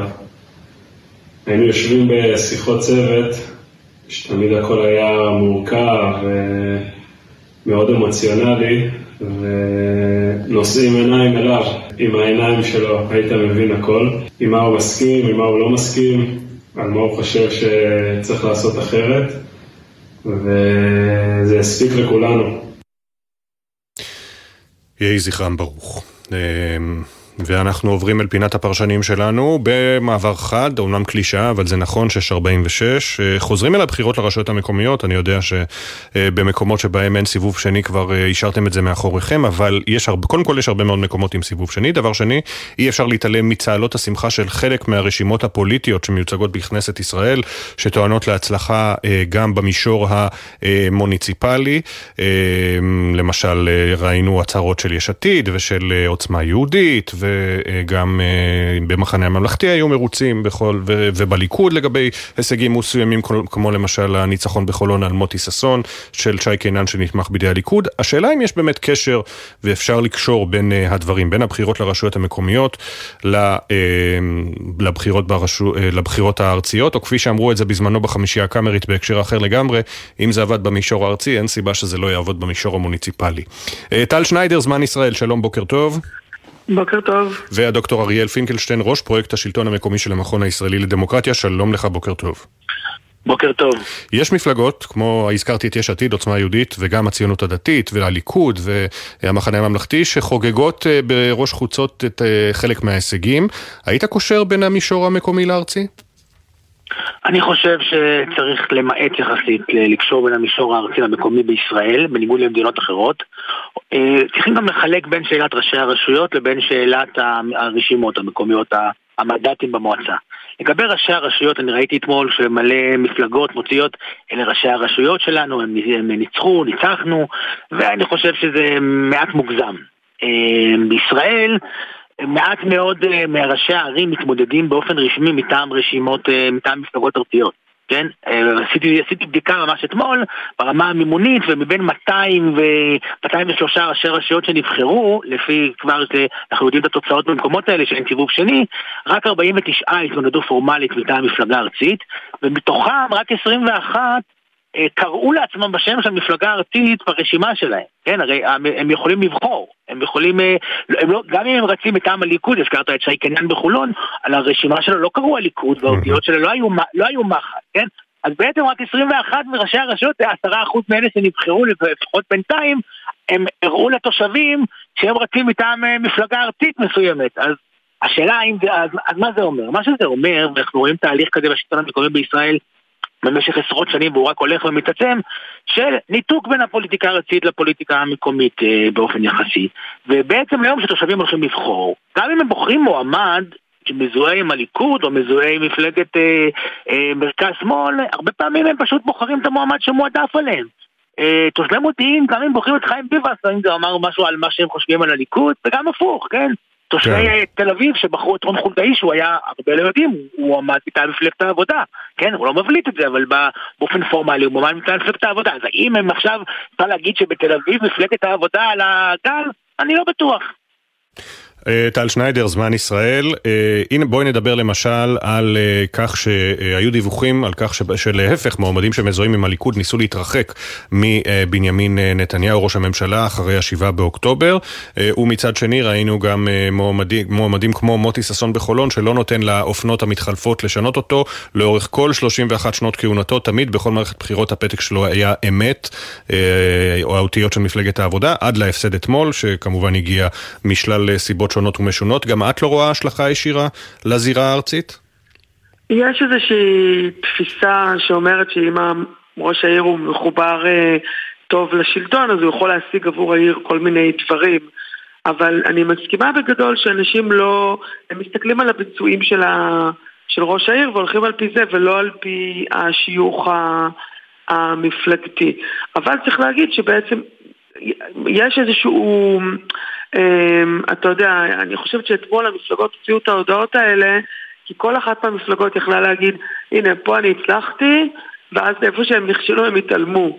זאת אומרת, יכולת לפזר אתמול את הפלוס ואת הבינוס ככה, די שווה בכל רחבי הארץ. כל אחד יכול היה להציג, כן, פה יש לי הישגים.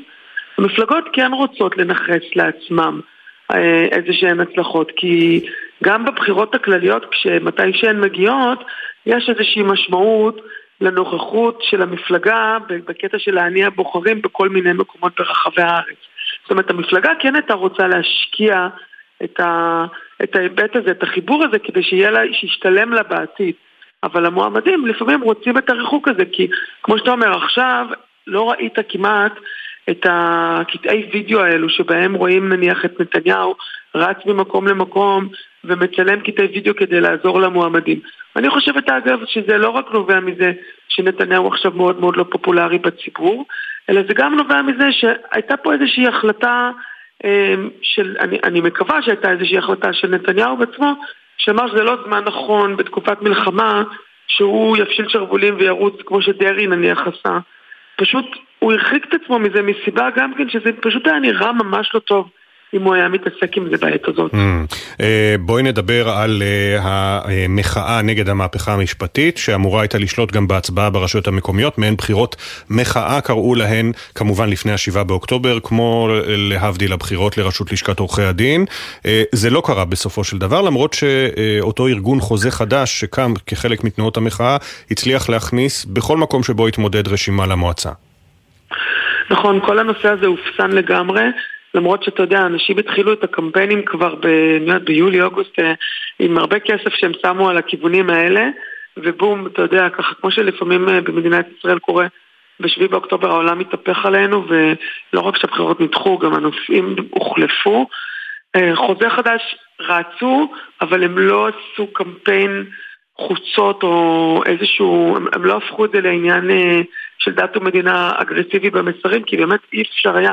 למעשה אני חושבת שהשנה בצורה ממש שונה וחרגה לא הייתה חגיגה דמוקרטית, היה פשוט באמת קמפיין עצוב מדחדך על רואים על הציבור הישראלי שהוא מוטש, עייף, עצוב, ולא הייתה חדוות הצבעה, לא הייתה חדוות דמוקרטיה, אז חוזה חדש הצליחו, אבל זה לא אומר, זאת אומרת, אני ממש מרגישה שזה היה שונה מקמפיינים אחרים, אולי אפשר להדמות את זה ליום כיפור, אבל עברו כל כך הרבה שנים, אני חושבת שאפשר ממש לראות שפשוט המדינה שרויה באבל עמוק. כן, אם כי שוב יש כמובן... עוד משפט אחד על זה להגיד, שכן הייתה חדוות הצבעה והתלהבות קמפיינים בחברה הערבית ובחברה החרדית, וזה אפילו עוד יותר חידד וקצת הציב את הציבור האחר, שרואה שתי קבוצות שלא משתתפות בנטל הלחימה, והרגישו את הפער הזה בצורה הזאת.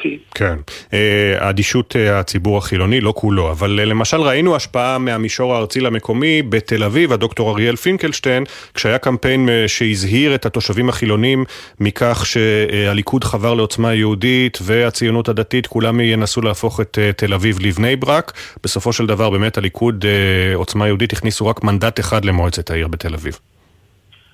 אז אני חושב שנקודה מעניינת שראינו מעבר, הזכרתי את חוזה חדש, הדרך שבו גורמים של המחאה, או לא בהכרח גורמים רשמיים של המחאה, אלא המחאה התכנסה לרשויות המקומיות יותר הרבה במישור של דת ומדינה.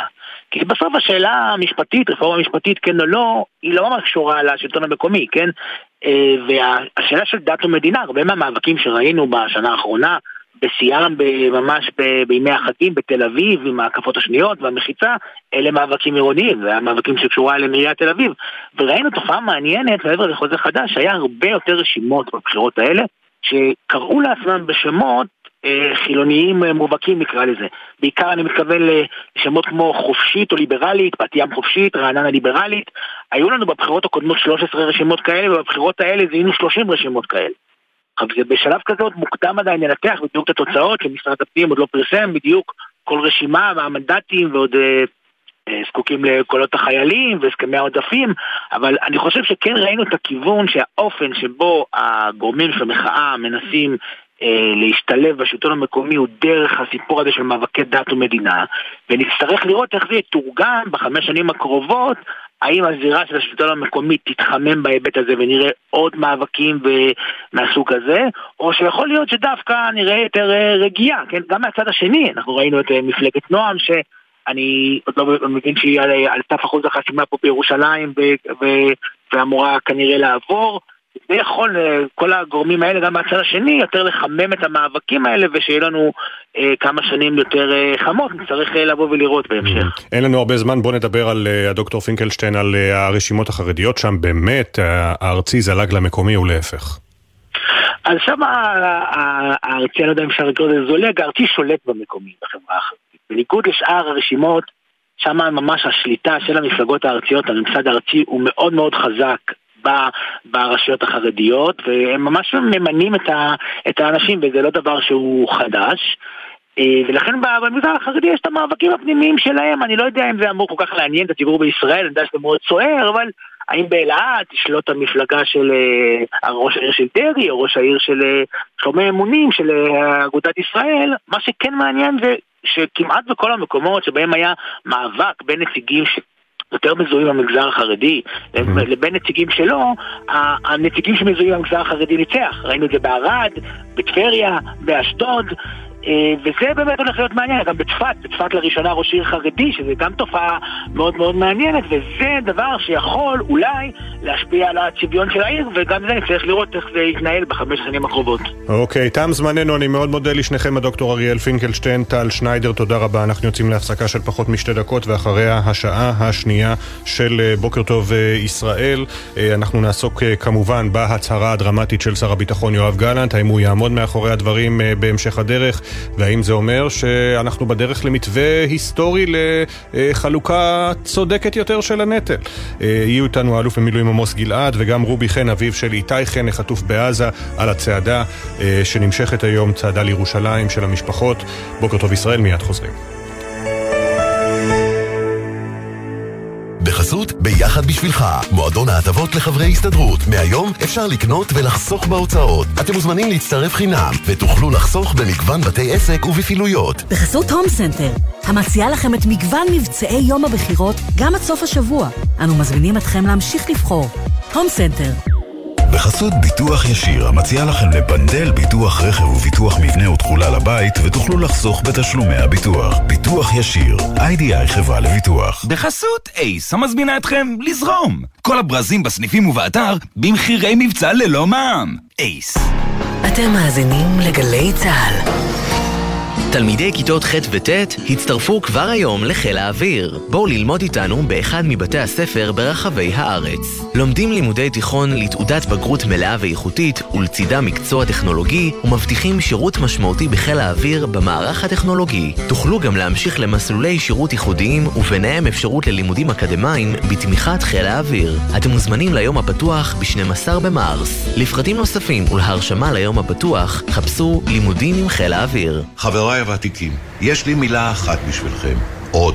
בגילנו אנחנו צריכים לתת לעצמנו עוד, גם בכביש. להשקיע עוד קצת ולחצות אך ורק במעבר חצייה, גם אם הוא קצת רחוק וקשה ללכת אליו. לא להתפרץ לכביש, לסמן לנהג שאנחנו רוצים לעבור ולהסתכל לו עוד רגע בעיניים כדי לוודא שראה אותנו. כ-50% מהולכי הרגל הנהרגים בתאונות דרכים הם אזרחים ותיקים. תנו להם עוד קצת זמן. אלה החיים שלהם. הרלב"ד, מחויבים לאנשים שבדרך. גלי צהל ומערכות מציגים. האנשים האלה הם גיבורים בצורה שאי אפשר להבין בכלל. המבצעים הגדולים של הכוחות המיוחדים. הוא זורק, אני זורק, הוא מתכופף, הוא צועק, אני צועק. אני יודע שעוד רגע אני צריך לצאת ולקפוץ על הבנם, לא רק אותו בסכן. הפקודה הייתה מה שעוברים הורגים, נקודה. הסקט השופך אור חדש על הפעולות שבנו את האתוס של צה"ל ומחבר את העבר אל ההווה. אנחנו נלחמים ומגיעים עד קצה העולם בכדי להציל את האזרחים שלנו, זה תמצית הציונות. המבצעים הגדולים של הכוחות המיוחדים. מוצאי שבת ב9 ובכל זמן שתרצו באתר וביישומון גלץ גלגלץ ובכל מקום שאתם מאזינים להסקטים שלכם.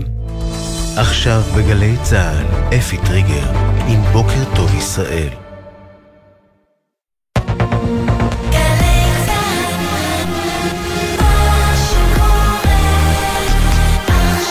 שבע בגלי צה"ל.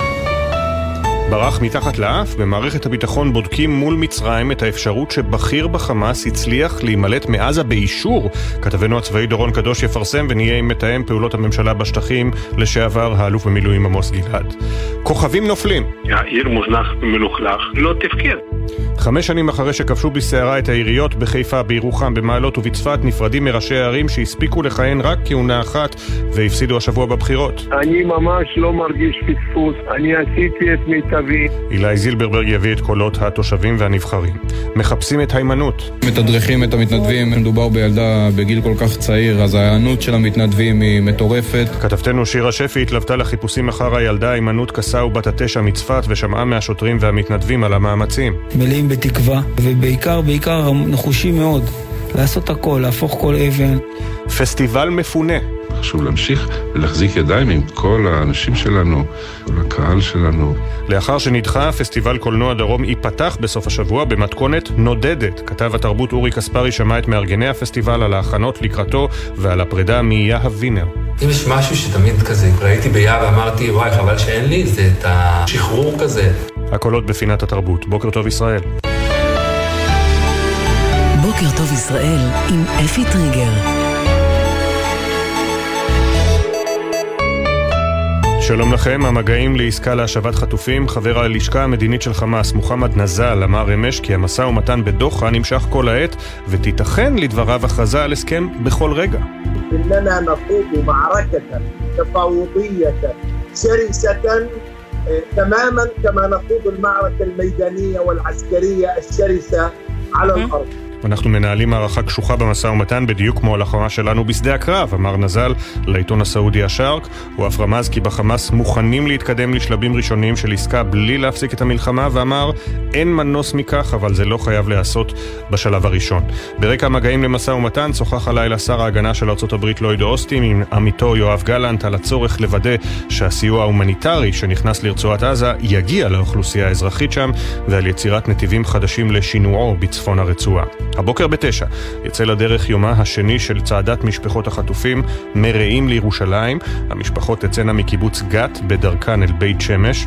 מירב לשם גונן, שביתה רומי חטופה בעזה, סיפרה לבוקר טוב ישראל שהצטרפו אל הצועדים גם חטופות משוחררות. יש פה שוות, יודעת, שהגיעו ללכת, שזה מדהים. הם לא היו בצעדה הקודמת, הם לא ידעו בכלל מה היה, ועכשיו הם הולכים איתנו כדי להביא את יתר האנשים.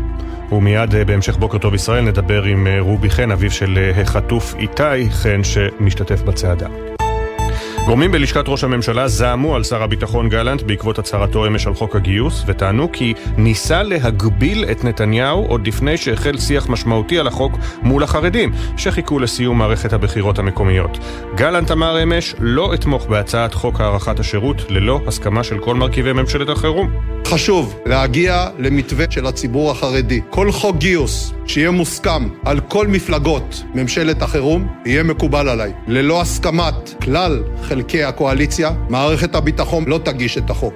ראש הממשלה בנימין נתניהו מצפה מהמפלגות החרדיות לגרום לבני גנץ להתפשר בדרישותיו. כידוע, השר גנץ וסיעתו מתנגדים לחוק שהוצא. כך יפרסם בהמשך בוקר טוב ישראל כתבנו הפוליטי יובל סגב. ראש הממשלה ביקש מהנציגים החרדים לשכנע את השר גנץ שיהיה זקוק להם בעתיד, ולכן עליו להרחיק את הסכנה של פירוק הממשלה. נמשכת ספירת הקולות האחרונים בבחירות לרשויות המקומיות. המועמד ציקי אביסר הכריז על ניצחון בקריית מוצקין. לדבריו הוא גבר בהפרש של כ-200 קולות על יריבו וקודמו בתפקיד, ראש העיר המושעה חיים צורי, שמואשם בעבירות שחיתות. אביסר הודה לצורי בשיחה עם בוקר טוב ישראל. בוקר של שינוי ותקווה בקריית מוצקין. הבוקר הזה, במעמד הזה, על אף המחלוקות החשובות והצודקות, אני רוצה להודות לראש העירייה היוצא, חיים צורי, ממעצבי מוצקין ובוניה ב-30 השנים האחרונות. אנחנו יוצאים לדרך חדשה. במועצה המקומית כפר ורדים הסתיימה הלילה הספירה בפער של 14 קולות לטובת ראש המועצה אייל שמואלי, שגבר על יריבו ניר שילה. במועצה המקומית קדומים בשומרון המועמד עוזאל ותיק ניצח סופית את אלון פרבשטיין בפער של 22 קולות בלבד. בכמה יישובים ומועצות הבחירות הוכרענה על ידי המעטפות הכפולות. בהרצליה המועמד יריב פישר מוביל בכ-250 קולות על פני הראש המכהן, ראש העיר מכהן משה פדלון, בתום ספירת הקלפיות בעיר. גביע המדינה בכדורגל, מכבי תל אביב עלתה אמש לרבע הגמר אחרי שגברה 3-1 על מכבי יפו. ערן זהבי שעלה מהספסל כבש צמד. גם הפועל באר שבע ומכבי חיפה עלו ל8 האחרונות. באר שבע ניצחה 1-0 את עירוני טבריה, ומכבי חיפה ניצחה 2-0 את הפועל אום אל-פחם. בליגת העל בכדורסל, הפועל חולון ניצחה בירושלים את הפועל ירושלים 73-72. מזג האוויר, עלייה קלה בטמפרטורות, במרבית אזורי הארץ תנשבנה רוחות מזרחיות חזקות וייתכן אובך. בחסות ביטוח ישיר, המציע לכם לבנדל ביטוח רכב וביטוח מבנה ותכולה לבית, ותוכלו לחסוך בתשלומי הביטוח. ביטוח ישיר, IDI חברה לביטוח. ועכשיו העדכונים מגלגלץ. בכביש 6 דרומה יש עומס תנועה ממחלף עירון עד אייל. בכביש החוף דרומה יש עומס תנועה ממחלף חבצלת עד מחלף גשר השלום, וכביש 77 עמוס מכיוון מחלף בית רימון לכיוון מחלף הושעיה. בוקר טוב ישראל עם אפי טריגר. 706 גלי צהל, בוקר טוב ישראל. לא ברור אם דווקא עכשיו, בעת מלחמה, תימצא פשרה שמקובלת על רוב העם בעניין חוק הגיוס. אבל בינתיים נראה בהחלט שגם בתוך הקואליציה יש מי שלא נותן לחוק החדש, שיעריך את השירות של מי שכבר התגייס לשירות ביטחון, לעבור חלק בצנרת, כמו שאומרים. אמש הצהיר שר הביטחון יואב גלנט, לא אתמוך בחוק בלי שיהיה מוסכם על כל חברי הקואליציה. מה זה אומר? קודם כל מהבחינה הצבאית, כתבנו לענייני צבא וביטחון דורון קדוש, שלום. שלום אפי, כן, אז שר הביטחון מתייצב פומבית בהצהרה שלו אמש. הוא מציב אולטימטום בפני ראש הממשלה והקואליציה ואומר את הדברים הבאים: כל חוק גיוס שיהיה מוסכם על כל מפלגות ממשלת החירום יהיה מקובל עליי, אבל ללא הסכמת כלל חלקי הקואליציה, מערכת הביטחון בראשותי לא תגיש את החוק. גלנט מסביר את הדברים שלו ואומר, המלחמה הוכיחה, כולם חייבים להיכנס תחת האלונקה, ניתן וחשוב להגיע למתווה מוסכם לגיוס, ביחס גם של חלק הולך וגדל מהציבור החרדי, כלומר אמירה ממש ברורה שלו שצריך לגייס חרדים, והוא קורא לראש הממשלה להוביל מהלך משותף עם כל סיעות הקואליציה ולהגיע להסכמות הנדרשות. עכשיו למעשה, אפי צריך לומר, בתקופה האחרונה מערכת הביטחון נדרשה לקבל הכרעות קשות עם הגברת הנטל על מי שכבר ממילא משרתים, גם בסדיר וגם במילואים.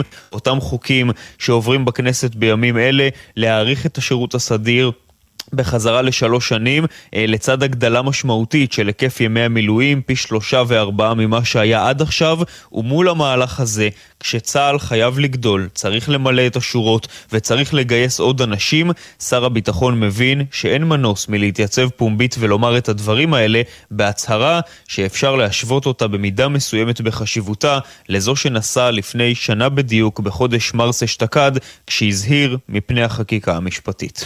תודה דורון, עוד מעט נחזור אליך עם הפרסום הראשון שלך על האפשרות שבכיר חמאס הצליח להימלט מעזה באישור מצרים, זה בהמשך, אבל עדיין אנחנו עם הצהרת גלנט וההשלכות הפוליטיות שעשויות להיות הרות גורל של ממש, אם לא יצליחו למצוא נוסחת קסם שתרצה גם את בני גנץ וגדי איזנקוט וגם את ש"ס ויהדות התורה תוך שבועות ספורים, עלולה הממשלה הנוכחית לסיים את דרכה, בניגוד לאינטרס של 64 חברי הקואליציה המקורית. בסביבת ראש הממשלה זעמו אתמול על שר הביטחון וביקשו מהנציגים החרדים, הוציאו לנו את ההרמונים מהאש, לחצו אתם על גנץ. כתבנו הפוליטי יובל סגב, אתה מביא לנו פרטים חדשים בנושא. בוקר טוב. בוקר טוב אפי, אז באמת כפי שאתה יכול לתאר, אנשיו של ראש הממשלה נתניהו מאוד לא אהבו את הדברים האלה של שר הביטחון יואב גלנט, אמרו שהוא מנסה להכניס את נתניהו לפינה, שהוא עשוי להוביל לפירוק הממשלה, שהוא מתואם עם בני גנץ ועוד שלל האשמות כאלה ואחרות. אצל גלנט כמובן דוחים את כל אלה, אומרים זה לא פוליטי, וסביר להניח גם אפי שאם הוא היה מצליח להביא את הסיכומים האלה מאחורי הקלעים בלי לצאת באופן פומבי לציבור, הוא היה מעדיף לעשות את זה, אבל בגלל הזמנים הצפוף, לקראת הדיונים בבגץ וכדומה, יוצא גלנט בהצהרה הזו באופן פומבי.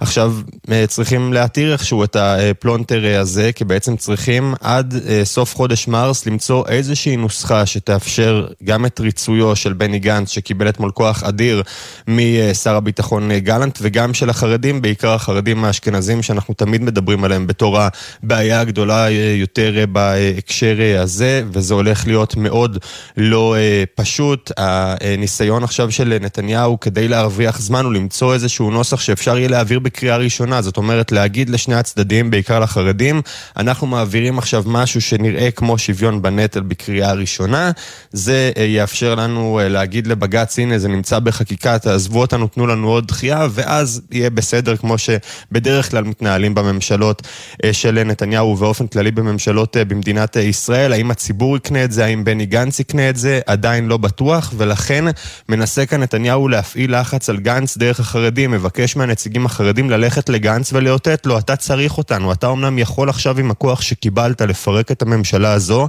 אבל לא כדאי לך, כי אחרי הבחירות לא יהיה לך אותנו, אם אתה תפרק אותה בצורה הזאת, בלי למצוא את הפתרון באופן שאנחנו רוצים.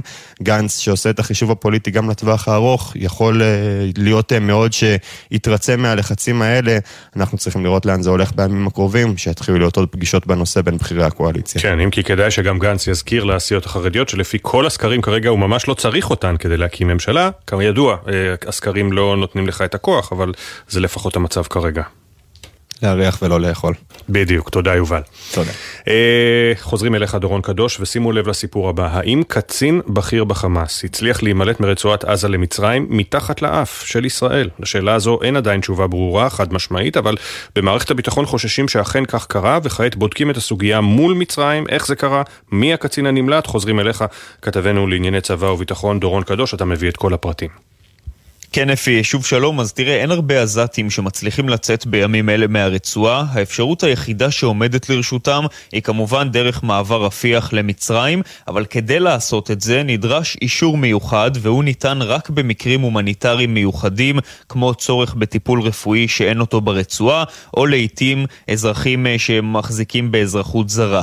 המצרים מנהלים רשימות מסודרות של מי שמורשים לצאת מהרצועה, ובזכות התאום הביטחוני שמתקיים מול ישראל, הרשימות האלה עוברות למערכת הביטחון הישראלית, ליחידת מתאם פעולות הממשלה בשטחים, ועוברות גם אבחון ביטחוני של השב"כ.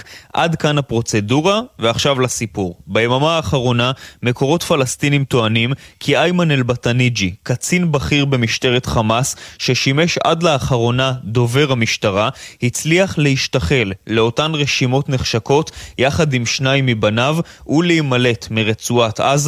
במערכת הביטחון אפי הופתעו לגלות על כך אתמול, וכעת מבצעים בדיקות האם בטניג'י אכן נמלט באופן הזה, באישור למעשה לשטח מצרים. והמקרה הזה, דורון, הוא לא הראשון שמתפרסם בתקופה האחרונה. היו עוד דמויות שקשורות לחמאס שהצליחו להימלט מעזה. נכון, רק בשבועות האחרונים פורסם שגם איסמעיל אבו עמר, עיתונאי שהשתתף בטבח 7 באוקטובר ונפצע בתקיפות צה"ל ברצועה, נמלט באופן דומה למטרות טיפול רפואי.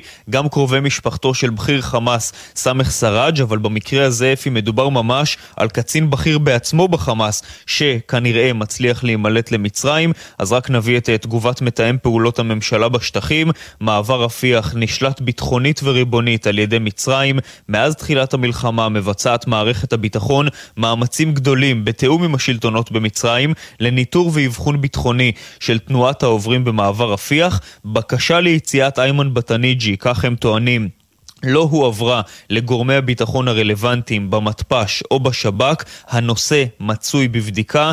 אז כאמור, במתפ"ש הופתעו, מבררים את הנושא, ואפשר רק לחשוב איפה מי עוד אולי יצליח באופן הזה להימלט כבר משטח הרצועה. תודה, דורון. מצטרף אלינו האלוף במילואים עמוס גלעד, לשעבר ראש האגף המדיני ביטחוני במשרד הביטחון, ולפני כן המתפ"ש, מתאם פעולות הממשלה בשטחים. שלום האלוף במילואים גלעד, בוקר טוב. שלום. אתה שמעת איתנו את הפרטים שהביא דורון קדוש. עד כמה זה חריג שקצין בכיר במשטרת חמאס מצליח לצאת כאילו מתחת לאף? כן, אבל בואו נשים את הדברים בפרופורציה. אתה מדבר על אולי 2 מקרים, יכול להיות שיהיו גם 6 מקרים, אבל זה לא משפיע על התמונה הכוללת, לא על הלחימה הנועזת, לא על היום שאחרי. לא ברחו, זאת אומרת, אני לא מצליח להבין מה הסיפור המיוחד פה. כי אתה יודע, כי אנחנו חושבים על זה, האם זה אומר שגם יחיא סינואר ואחמד סינואר יכולים בזהות בדויה לקחה לברוח? לא אומרים, כל דבר אפשר לומר את זה, אבל הכתבה מדווחת על 2 שחשיבותם לתמונה הכוללת היא לא רבה, והיא, כמו שאמר המתאם, היא תחקר. יכול שהצליחו לברוח עוד כזה או אחר, לא נאמר שברח מח"ט רפיח או יצא משם דמות בחירה אחרת או סינואר עצמו.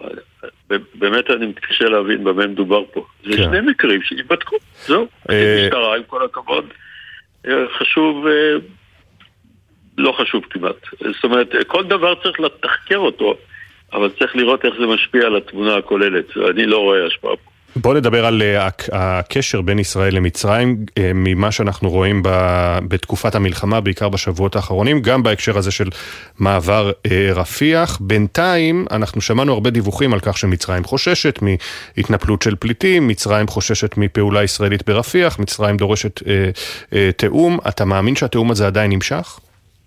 כן, זה חשוב אגב. הנושא הזה של יחסי ישראל-מצרים, לפעמים אולי יש כאלה שלא זוכרים אותו, זה דבר חשוב ביותר, זה עמוד תווך מרכזי בביטחון הלאומי שלנו, של ישראל, שבנוי גם על העוצמה הצבאית, כפי שצה"ל מפגין אותה בצורה מרשימה, וגם על תבונה מדינית. מצרים חתומה עם ישראל, ישראל חתומה עם מצרים על הסכם שלום היסטורי, ששינה את מעמדה פה מן הקצה לקצה, וגם במציאות הנוכחית, שיתוף פעולה, אסטרטגי, ביטחוני, צבאי, תאום וחיוני. האם הוא מתקיים או בעוד איך הוא מתקיים? עכשיו, החששות של המצרים צריך לכבד אותם, זאת אומרת לטובתנו. כמובן גם לכבד את הצד השני. זה שלום רב חשיבות, הוא שינה את כל המציאות ויש לו פוטנציאל להתרחב. ואני מקווה שאנחנו נצליח להרחיב אותו, כי ציר אסטרטגי על בסיס מדינות ערב המובילות בהנהגת ארצות הברית, מול האיום האיראני ואיומים אחרים, הוא חשוב מאוד, חלק מהעוצמה הכוללת. עכשיו, התיאום מצרים נמשך, היחסים, רק לא מזמן דווח שהרמטכ"ל וראש שב"כ היו פגישות עם האיש מספר 2 במצרים, שהלא הוא שר המודיעין, שהוא מגביל בתפקידו לראש השב"כ ולראש המוסד ביחד, והוא מספר 2 במצרים וכפוף ישירות לנשיא סיסי. יש לזה חשיבות עצומה, מאחר שזה כל כך חשוב, ולמצרים יש זה יותר מחשש. הם רואים בנהירת פלסטינים למצרים, פגיעה בביטחון הלאומי של מצרים, וזה יכול לאיים על היחסים איתם, זה אמיתי, ולכן צריך לעשות הכל. גם ראש הממשלה נדמה לי אמר שזה לא יקרה, צריך להבין את זה. וגם מה שיקרה בהר הבית זה חשוב מאוד, אסור להטיל את כל ההגבלות המטורפות האלה, כיוון שזה יכול להצית אש זרה דתית. זרה דתית זה יסבך אותנו גם עם העולם הערבי, עלול לסבך, וגם עם העולם המוסלמי, ולכן הקבינט המצומצם, ככה אני מתרשם, דם בזה.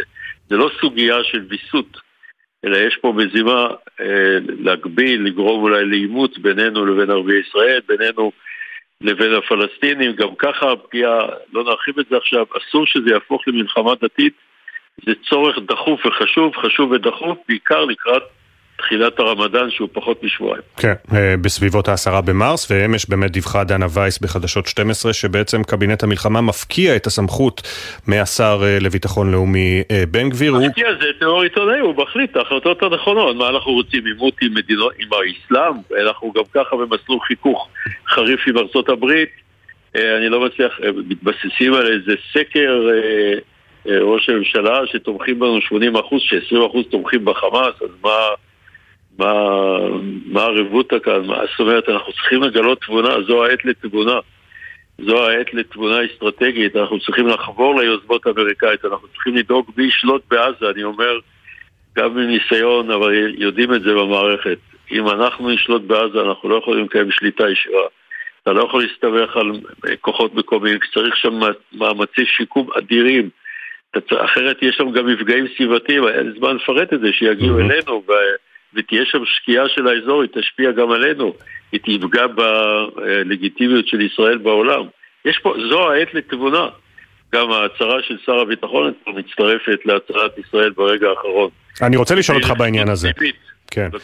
כי הרי שר הביטחון אתמול בעצם בפועל נתן את זכות הווטו למחנה הממלכתי, לבני גנץ ואייזנקוט, ואולי גם יקדם בצורה כזו או אחרת חלוקה יותר הוגנת בנטל, אם אכן יהיה מתווה גיוס מוסכם בסופו של דבר. מצד שני, הוא קצת לוקח כבן ערובה את הצרכים של צה"ל, שצריך עכשיו את הערכת תקופת המילואים בחקיקה, כדי שאפשר שיהיה מי להילחם בחודשים שלפנינו. אני רואה את זה קצת אחרת. אני חושב ששר הביטחון מפגים פה אומץ לב יוצא דופן, כיוון שאם הלכידות החברתית תמשיך, זאת אומרת, מה שצה"ל מבצע, האחדות, המסירות של החיילים, של הקצינים, הפיקוד, התוצאות, ההישגים בעזה, הם באמת מופלאים.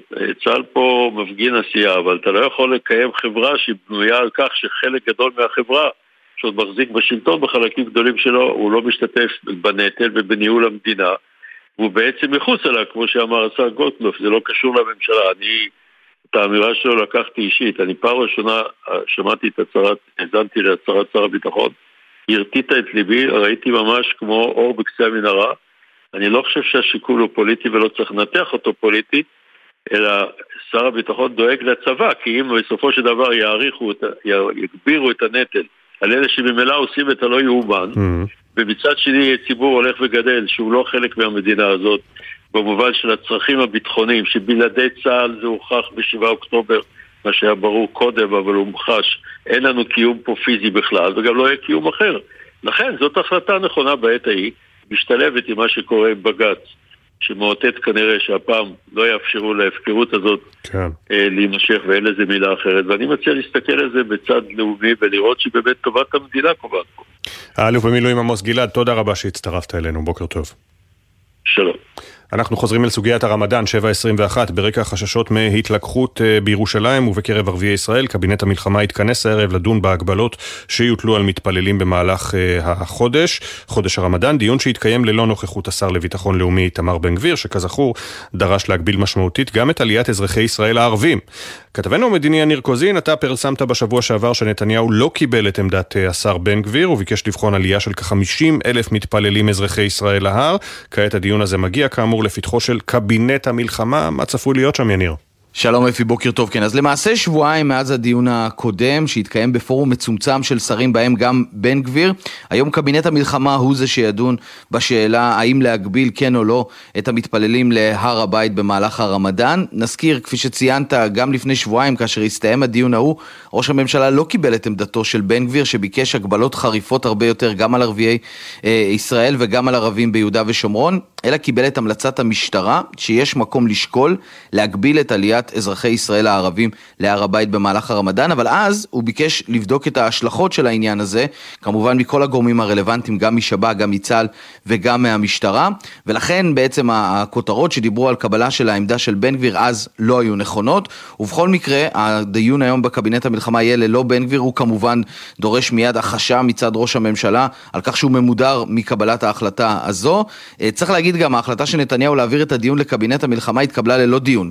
אמנם הוא קיבל מסרים, גם מגנץ, גם מאחרים, גם מאנשי השב"כ, אבל ההחלטה להעביר את זה לקבינט המלחמה התקבלה ללא דיון. בכל מקרה, בינתיים נתניהו, מה שהוא עושה, הוא מדבר עם הקצינים הניצבים, מפקדי המחוזות, למשל עם מפקד מחוז ירושלים, שמבקש כמובן לשמור על השקט בגזרתו שלו, ומבקש להגביל את עליית המתפללים להר הבית, אבל אומרים בשב"כ ובצה"ל שאין ראייה מרחבית לקצינים, חשובים ככל שיהיו, על מה זה יכול לעשות במהלך כל הרמדאן במקומות אחרים בארץ. אז בינתיים נדמה שהרצון להגביל לכ-50,000 אזרחים ישראלים את העלייה להר הבית, אזרחים ישראלים ערבים, כנראה שהעניין הזה ייפתח מחדש, יבדקו שוב האם בכלל צריך להגביל, או שיותר צריך ללכת על מקום נקודתי, במקרים מועדים לפורענות, אנשים ספציפיים כפי שאמרו בשב"כ ובצה"ל. ובכל מקרה צריך לומר, הדיון הזה שהתנהל בימים האחרונים לא הוסיף לשקט בגזרה הזאת, וכנראה שבסוף גם לא תהיינה הגבלות. ויניר, בעניין המשא ומתן בקטר, ביממה האחרונה ניסיונות נוספים לקדם את המתווה לשחרור חטופים, כרגע אנחנו לא יודעים על התקדמות משמעותית.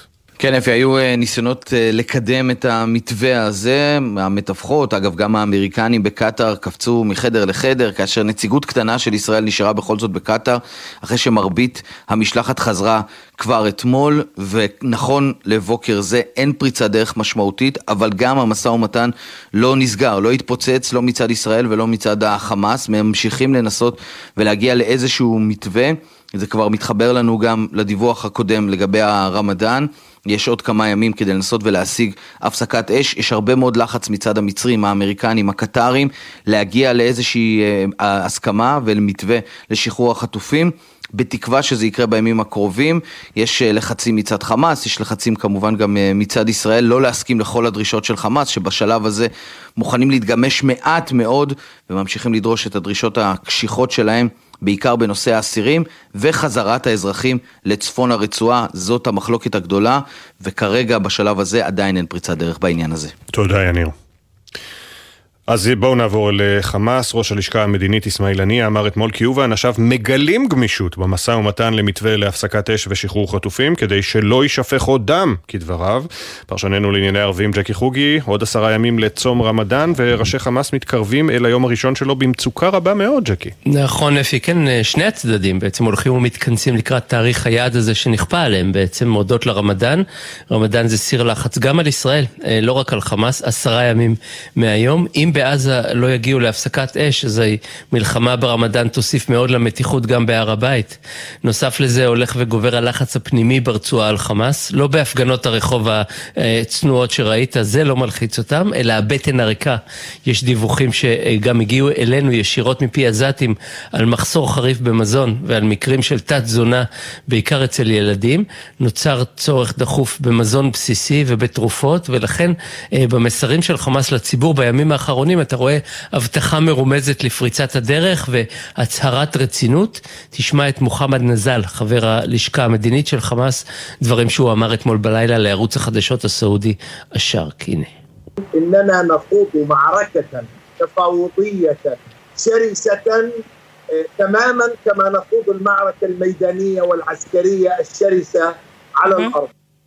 אנחנו מנהלים, הוא אומר, מערכה קשוחה במשא ומתן, בדיוק כמו הלוחמה הצבאית שלנו בשדה הקרב. במילים אחרות, אנחנו עובדים קשה, הוא אומר, כדי שתהיה הפוגה.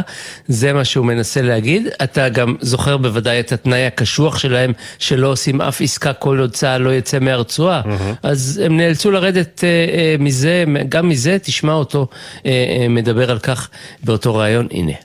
ليس بالضرورة أن يكون في المرحلة الأولى ولكن هذا الاتفاق ينبغي أن يفضي إلى وقف إطلاق النار. אכן ההסכם הזה צריך להוביל להפסקת המלחמה, אבל לא בהכרח בשלב הראשון. רוצה לומר אפי, והוא מדבר לציבור שלו במילים האלה, בעסקה הקרובה לא תיפסק המלחמה כולה, אמנם זאת תהיה רק הפסקת אש. תודה ג'קי. תודה לך. וקרובי משפחותיהם של יקירי החטופים, של החטופים יצאו אתמול מעוטף עזה לצעדה שתסתיים בשבת בירושלים. משם מהצעדה מצטרף אלינו רובי חן, אביו של איתי חן, החטוף בעזה כבר 146 יום. היום 146. שלום רובי. בוקר 146 אפי. איפה אנחנו תופסים אותך עכשיו? קריית גת. קריית גת. השמיים כחולים. אנחנו שמים את הנעליים, ממשיכים בצעידה שלנו לכיוון ירושלים. ב-9 אתם יוצאים רשמית לצעדה. איך התחושות על רקע כל הדיווחים בימים האחרונים? יש התקדמות, אין התקדמות, חמאס טוען שהוא מתגמש, רמדאן מתקרב? אני למדתי לא כך להקשיב לתקשורת בכל הנושא הזה. זה בעיקר התחושה של נרמול, שמדברים ועברו 146 ימים. ואני קורא לכל אחד ואחד ששלח ילד לצבא, שלקח ילד ושלח אותו לאיזה מסיבה שלא חזר. אנחנו התגלמות של הסיוט הכי גדול של כל אחד שמקשיב לנו היום. עכשיו שאתם בדרך לעבודה, אני מציע לכל אחד, מבקש מכל אחד ואחד מכם, תצטרפו עלינו, תראו שאתם מאחורינו, שאתם תומכים בנו. כשאתה מדבר על נרמול, אתה אומר שבעצם כל יום ויום עובר, ויקיריכם עדיין שם במנהרות, מי יודע איפה בעזה, מתחת לקרקע. אמת, וזה תחושה של מאוד קשה אפי, שאנחנו נמצאים פה ואנחנו זורקים את זעקתנו, אנחנו קוראים לממשלת ישראל ונותנים ניצן אלון, ראש השב"כ, ראש המוסד, תחתרו למגע, תחתרו להסכם, שאפשר כבר לשים את הדבר הזה מאחורינו, כי היום אני יודע שהילד שלי איתי חי. אני לא יודע אם זה יהיה המקרה עוד שבוע, עוד יום, עוד שעה מהיום. מישהו עדכן אתכם בימים האחרונים על המשא ומתן? לא, אין עדכונים רשמיים, אנחנו בתור... הורי החיילים, אולי נפגיש רגע, פגשנו את השר גלנט, פגשנו את השר סמוטריץ' אתמול, ובמסע שאנחנו נמצאים בה, מחר אנחנו עושים דגש על החיילים.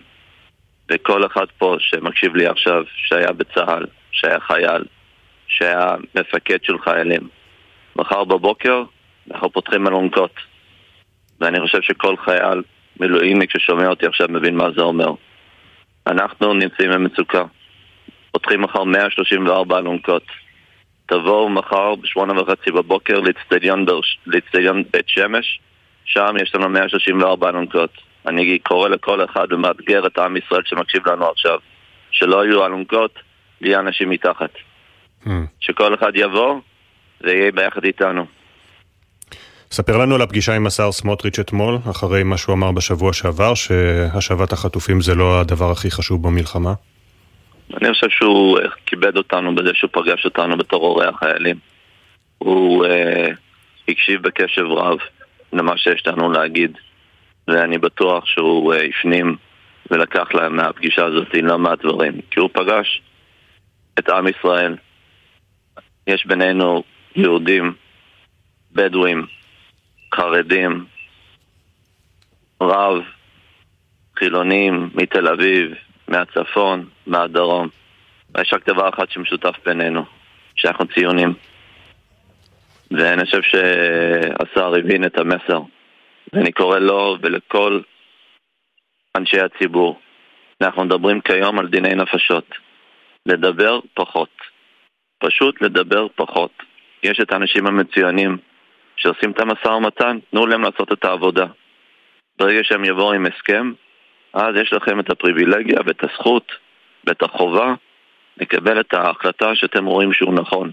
עד אז, לדבר פחות. זה לא עוזר לאף אחד. בטח לא לנו למשפחות. רובי חן, אביו של איתי חן, החטוף בעזה היום, זה היום 146, בקריית גת מתארגנים להמשך הצעדה של המשפחות והחברים. תודה רבה. מחר בית שמש, אלונקות פתוחות. כל חייל שמקשיב לי עכשיו, כל מילואים נקלבו. תודה רבה רובי. ביי. ביי. מחר 8:30 מהאצטדיון בבית שמש, מסע אלונקות. והיום הם יוצאים בעוד שעה וחצי מקריית גת. 7:32, נחזור אל הנושא שהעסיק אתמול הרבה מאוד אותנו, הבחירות לרשויות המקומיות. יש יותר ויותר תוצאות אמת. שי ישראל, כתבנו לענייני משרד הפנים, יושב עדיין על המחשב ועל האתר ושומע מוועדת הבחירות את התוצאות. מהפך בקריית מוצקין למשל. שלום שי. בוקר טוב אפי, אז החדשות הבוקר מגיעות אלינו מספירת הקולות בקריית מוצקין.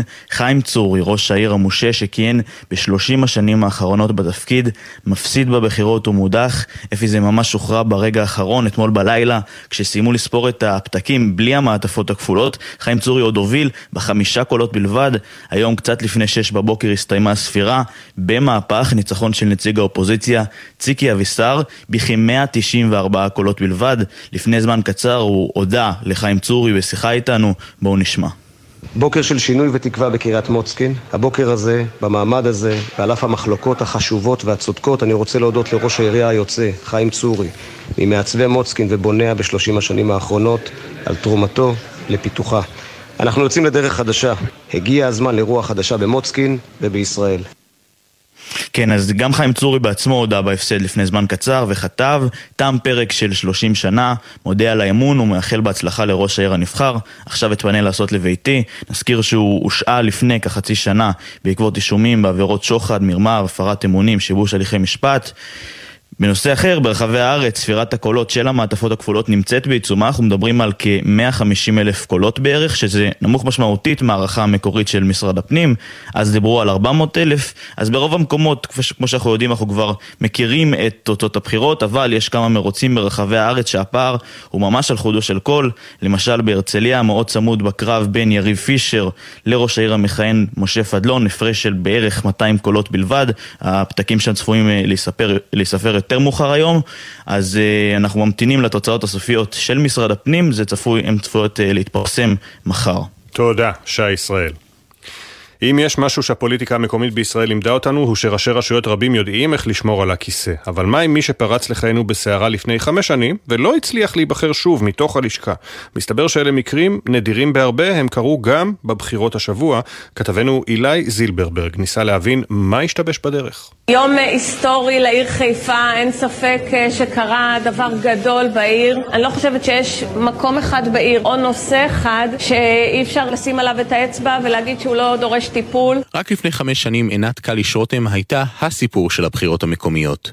מדוקטורית לאדריכלות, פוליטיקאית לא מוכרת, שהגיעה מספסלי מועצת העיר חיפה, קלי שידיחה את ראש העיר המכהן יונה יהב, והפכה לאישה הראשונה בתפקיד.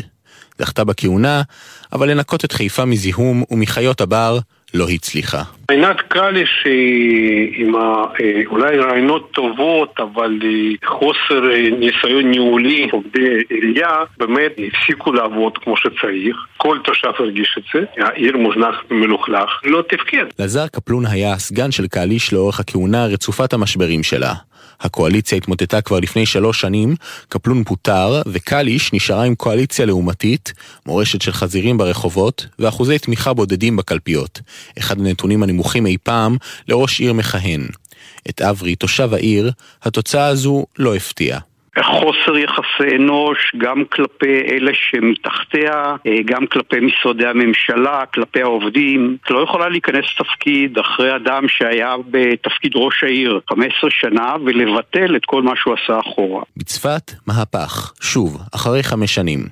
שוקי יוחנן נכנס לכיסא ראש העיר בציפייה גדולה, אבל החרדים בעיר התאחדו והחליפו אותו אחרי תקופת כהונה אחת בלבד בראש עיר חרדי יוסי קקון. ביני משה, תושב העיר, גם אצל אוחנה מה שהוביל להפסד, היו יחסי האנוש שלא הצטיין בהם. מה שהפיל את שוקי יוחנן לדעתי זה הוא עצמו. ביחסי אנוש כלפי הסובבים אותו. ראש דגל התורה בצפת, רב מכובד בעיר, הלך איתו ביישוב המים, היום הוא נמצא באלימות רחוק ממנו, הצביע לגוש החרדי. הניצחון הזה הוא תוצאה אך ורק של האחדות בינינו. האחדות שטל אוחנה הבטיחה אם היא בחרה לראש מועצת ירוחם ב-2018, לא החזיקה יותר מקדנציה אחת. רמי ומשה גרים בעיר כבר 60 שנה.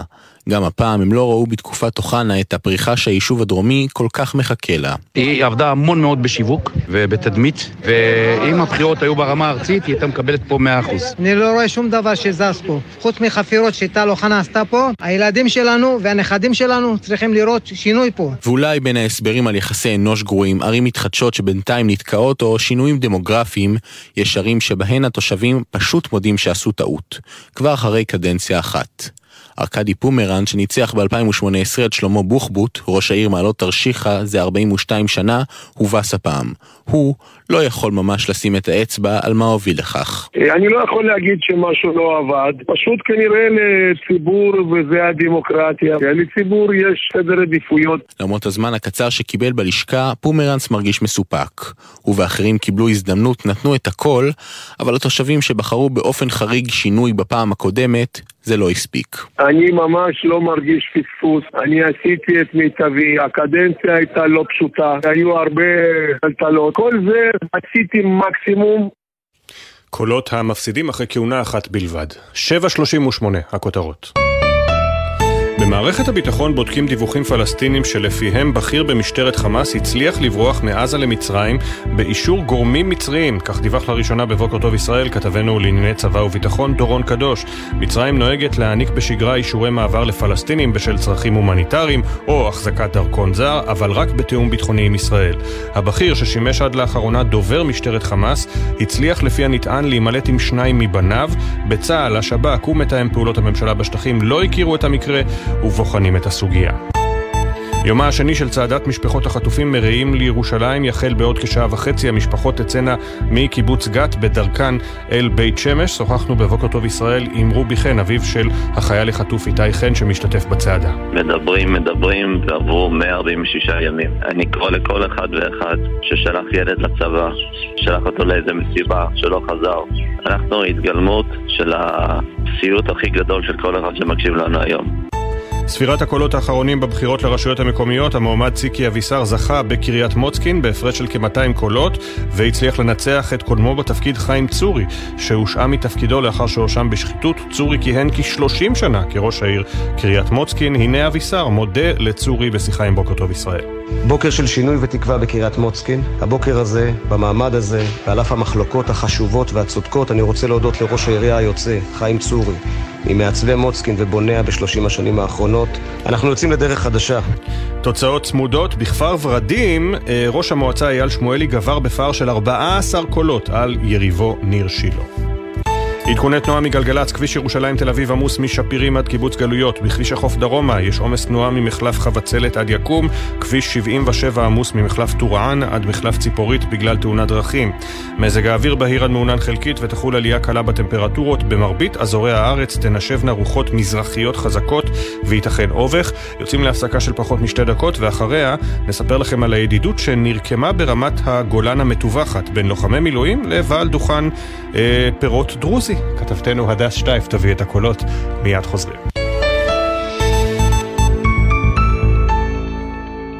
בחסות זאפ, המזמינה אתכם להפי פריידי. מהיום כל יום שישי מבצע אחר באתר זאפ. אז מחכים לכם בכל שישי בהפי פריידי בזאפ, כפוף לתקנות. בחסות הפניקס מארט, המעניקה עד 45% הנחה בפיתוח המקיף. כוכבית 5432 או חפשו הפניקס מארט בגוגל. כפוף לתקנון. הפניקס חברה לביטוח. בחסות אוטודיפו, המציעה מצברים לרכב עד השעה 9 בערב בסניפי הרשת, כולל התקנה חינם. כי כדי להחליף מצבר לא צריך להחליף לשעות עבודה יותר נוחות. אוטודיפו. הבית של החברות, גלי צהל. מכל סיפור שנגדע ב7 באוקטובר נכתבים עוד אלפי סיפורים של תקווה וניצחון הרוח. טקס פרס ספיר לספרות של מפעל הפיס מתארח השנה באופקים וישודר ב5 במרס בקשת 12. את הסיפור שלנו אי אפשר להפסיק.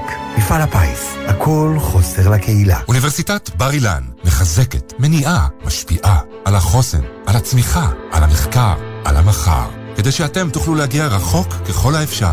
יום פתוח לתואר ראשון, שני ודוקטורט. ב8 במרס, באוניברסיטת בר אילן. אוניברסיטה הצומחת במספר הסטודנטים ב6 השנים האחרונות. יום פתוח, 8 במרס. קאטה גרופ במבצע לעמיתי קרנות השוטרים. הטבות בלעדיות על 16 המיזמים בפתח תקווה. כוכבית 9816 ובאתר קרנות השוטרים. קרנות השוטרים, קודם כל בשבילך.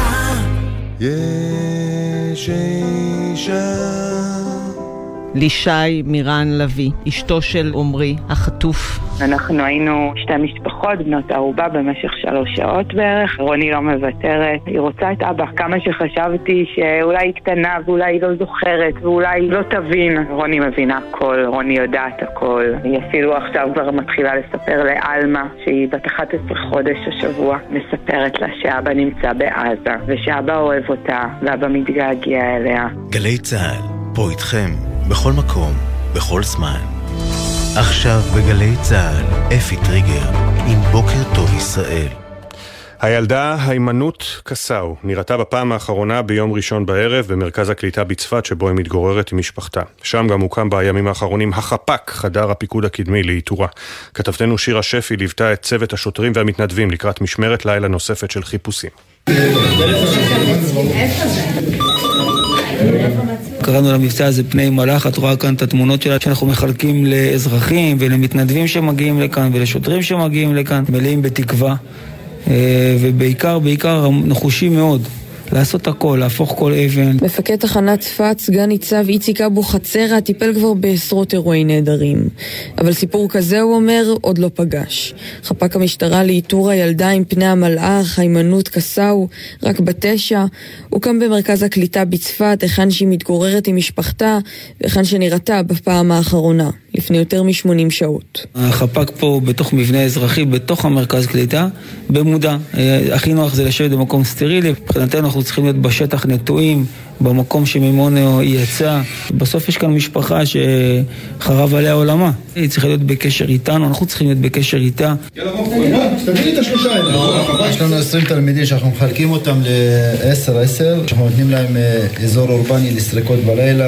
צפת כבר חשוכה, ומפקד חפ"ק הלילה, אמג'ד, מתכנן את סבב הסריקות הראשון, שיצאו אליו כמה מעשרות המתנדבים שממלאים את הבניין. אנחנו נותנים להם את האזור הזה, את הריבוע הזה, 16 ו-15 עד, יחזרו אלינו ויקבלו עוד משימות להמשך. לצידו של אמג'ד נריה, מארגון ידידים, אחראי על המתנדבים לחיפושים.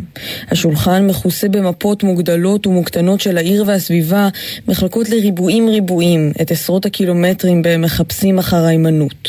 כל צפת, ביריה, ככה אנחנו ממפים את איפה היינו, איפה לא היינו. יש אזורים שכבר חזרנו עליהם, אזורים מועדים, חזרנו עליהם כבר 3 ו-4 ו-5 פעמים. מתדרכים את המתנדבים, מדובר בילדה בגיל כל כך צעיר, אז ההיענות של המתנדבים היא מטורפת. בצד הדאגה הגוברת לילדה הקטנה, מתפשטות גם שמועות על גורלה. המהירות בה מופץ מידע כוזב, אומר סגן ניצב אבו חצרה, פוגעת בבני המשפחה וגם במאמצי החיפוש. הדברים יצאו מפרופורציות, כבר נופצה שמועה, כמו אש בשדה קוצים. באירוע כזה זה עושה לא טוב, לא לנו, לא למשפחה, ואנחנו צריכים להיות זהירים מאוד. אינם מביטים על חברי הצוות מהשולחן לצד עשרות המפות והתיעודים מהשטח בניסיונות החוזרים לחבר קצה חוט.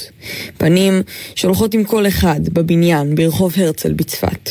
יש רגעים בסוף משמרת שאחרי 19 שעות או 20 שעות עבודה, ואנחנו חושבים, ילדה קטנה, יש לנו ילדים בגיל הזה, אז זה עושה ככה איזושהי תחושה לא נעימה ותחושה של עצב, אבל יחד איתו אנחנו קמים בבוקר עם מלא אנרגיות למצוא אותה ולהחזיר אותה בשלום הביתה. הלוואי. בפרקי השקט המתקצרים שבין הפצצה להפגזה אפשר להיזכר ברמת הגולן בשלווה הציורית המוכרת. בשולי כביש שמתעכל סמוך לגבול עם סוריה יש מחסום של צהל ומולו דוכן פירות קטן של תושב מג'דל שמס. על הידידות שנרקמה בין הרוכל ללוחמי המילואים, הנה הכתבה של דס שטייף. כשבעל דוכן הפירות מגיע לדוכן שלו, המילואימניקים כבר בעמדת השמירה במחסום. לפני שבועיים הם הגיעו לכאן והחליפו את הגדוד הקודם.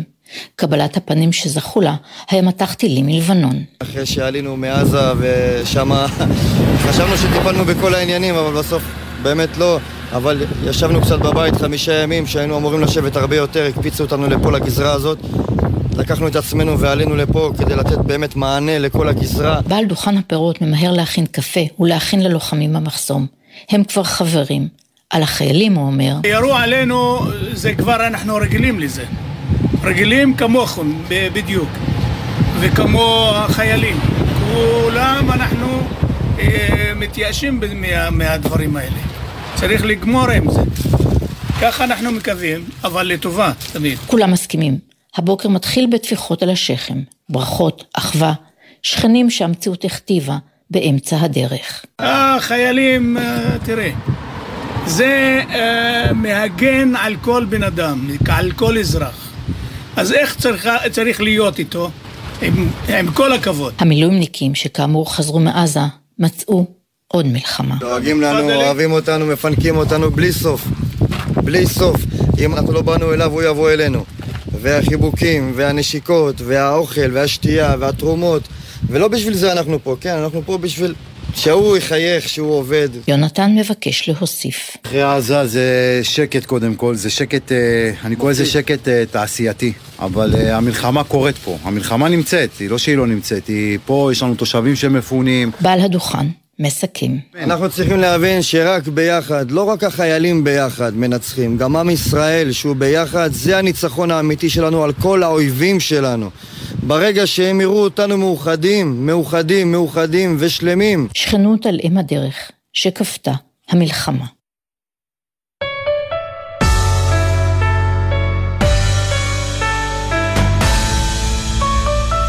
פינת התרבות עם בלגזית, בוקר טוב. בוקר טוב, אפי. אחרי דחייה של חודשים, פסטיבל קולנוע דרום ייפתח בשבת, והפעם זה יקרה במתכונת קצת אחרת של פסטיבל נודד בין יישובים וגם בין קהילות שפונו מהבית. בין הסרטים שיוקרנו בפסטיבל לא שוכחים את השותפים והשותפות שנרצחו ב7 באוקטובר. כתב הקולנוע שלנו אורי קספרי התלווה לפרידה האחרונה של אנשי מכללת ספיר והפסטיבל מהבימאי יהב וינר, זיכרונו לברכה, שהיה גם חבר סגל המכללה. אם יש משהו שתמיד כזה, ראיתי ביד ואמרתי, וואי, חבל שאין לי, זה את השחרור כזה. איש יפה, מבפנים, מבחוץ, חייכן, פשוט חלם גדול. אחד אחרי השני נכנסו אנשי צוות מכללת ספיר ופסטיבל קולנוע דרום להיפרד מהבמאי והיוצר יהב וינר, זיכרונו לברכה, בפעם האחרונה מול עדשת המצלמה. וינר, חבר סגל בית הספר לאומנויות הקול והמסך בספיר, נרצח ב7 באוקטובר בביתו בכפר עזה, כשהגן בגופו על רעייתו שיילי וביתו התינוקת שיה. תמיר הוד, מנהל פסטיבל הקולנוע, הרגיש שאין ברירה וצריך להיפרד. יש איזה פחד, פשוט לא נגענו בזה, ובכל הקבוצות הוצאה, לא פתחנו את הדלת של המשרד, יש איזה חוסר רצון רגע להכיר במציאות, והערב הזה הוא חלק דרך שלנו, של הצוות שבית הספר הפסטיבל רגע להתמודד עם זה ולהפוך את זה לרשמי אולי, וזה גם חלק מהסיבה שאנחנו רוצים לשים את הזיכרונות שלנו על פילם. את סרט הפרידה שיוקרן בפסטיבל בימה מישהי שדווקא לא הכירה את יהב אישית.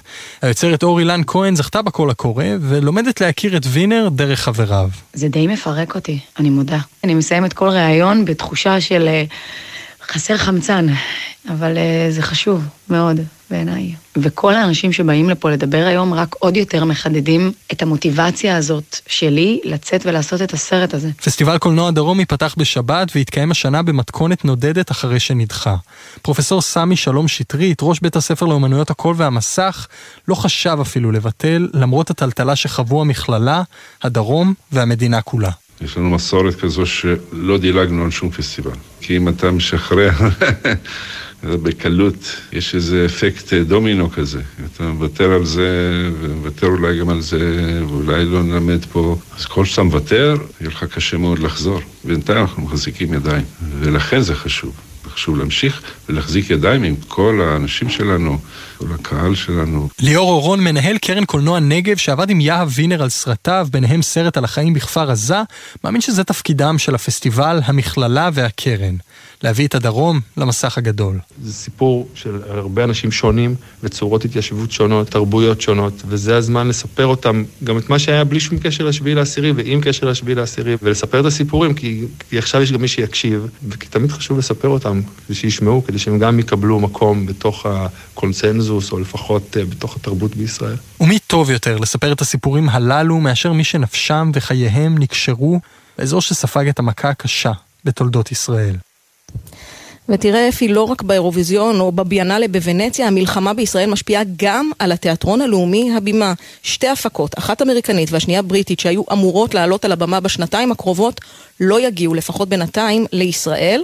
אף אחד לא אמר במפורש שהבעיה היא מעשי ישראל והאופן בו הם נתפסים בעולם, אבל המנהל האומנותי של הבימה, משה קפטן, קורא בין השורות. נדמה לי שזה מקרה ראשון מסוגו באופן שזה קורה, כשאתה כבר נמצא ממש ממש בסוף המשא ומתן, ואז אתה מקבל פתאום איזה מין מייל קר כזה שאומר לך, לא עכשיו, זה לא הזמן. בואו נהיה כאילו אומנים, בואו נתעסק באומנות ולא נתעסק בפוליטיקה, בואו ננסה ביחד לעשות משהו אחר. יחד עם זה, אני מעדיף לעשות מהלימון לימונדה. נפנה את הזרקור ליצירה ישראלית, ויהיה יותר מקום.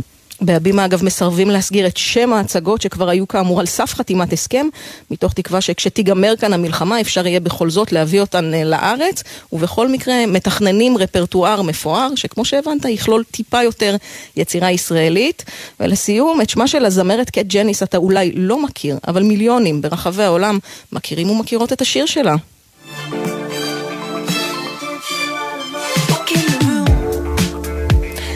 ג'ניס בת ה-30 הלכה הלילה לעולמה אחרי שהתמודדה עם סרטן אלים, אבל בדרך הספיקה להגשים משאלה. את השיר הזה, Dance You Out of My Head, היא פרסמה בטיקטוק וביקשה מהחברים והחברות ברשת החברתית לעשות בו שימוש, כך שהרווחים ממנו יוכלו לסייע לבנה בן ה7 שיישאר יתום, היא כבר ידעה את זה. משפיענים, ידועניות, כולם נרתמו. וכך השיר הזה שיצא בינואר הגיע למיליוני האזנות. הלילה כאמור, הסרטן הכריע אותה. תודה ענבל. בוקר טוב.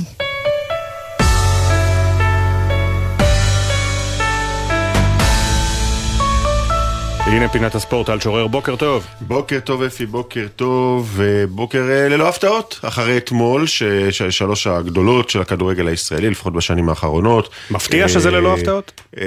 עוד שנייה נגיע לנקודה, לאיך ולא למה, אבל בשורה התחתונה עולות לרבע גמר הגביע, אחרי ניצחונות על קבוצות מהליגה הלאומית, אבל כמובן שהמשחק המסקרן ביותר היה כאן קרוב בבלומפילד, שם מכבי תל אביב נקלט לפיגור מוקדם בדרביון. נגד מכבי יפו, משני צידי המקף, לא יודע, קח את זה, צריך להמציא לזה, זה תואר עם יפו באמת, יחזרו להתמודד מול מכבי והפועל תל אביב, ומכבי תל אביב נקלעת לפיגור, מצליחה להשוות לקראת המחצית, אבל זה מתחיל להיראות כמו המשחקי גביע האלה, שיקלו לאיזה הערכה, וזה הדבר שקבוצה כמו מכבי הכי לא רוצה, לפני שיש לה גם אירופה, ועומס, ושחקנים שנפצעים, ואז, כמו במערכון של הגשה, שעולה ערן זהבי, לקראת הדקה ה-80, ובנגיעה הראשונה שלו בכדור שובר את הבצורת הארוכה, נכון, נגיע לליגה או לגביע, אבל אז מגיע הרגע הזה.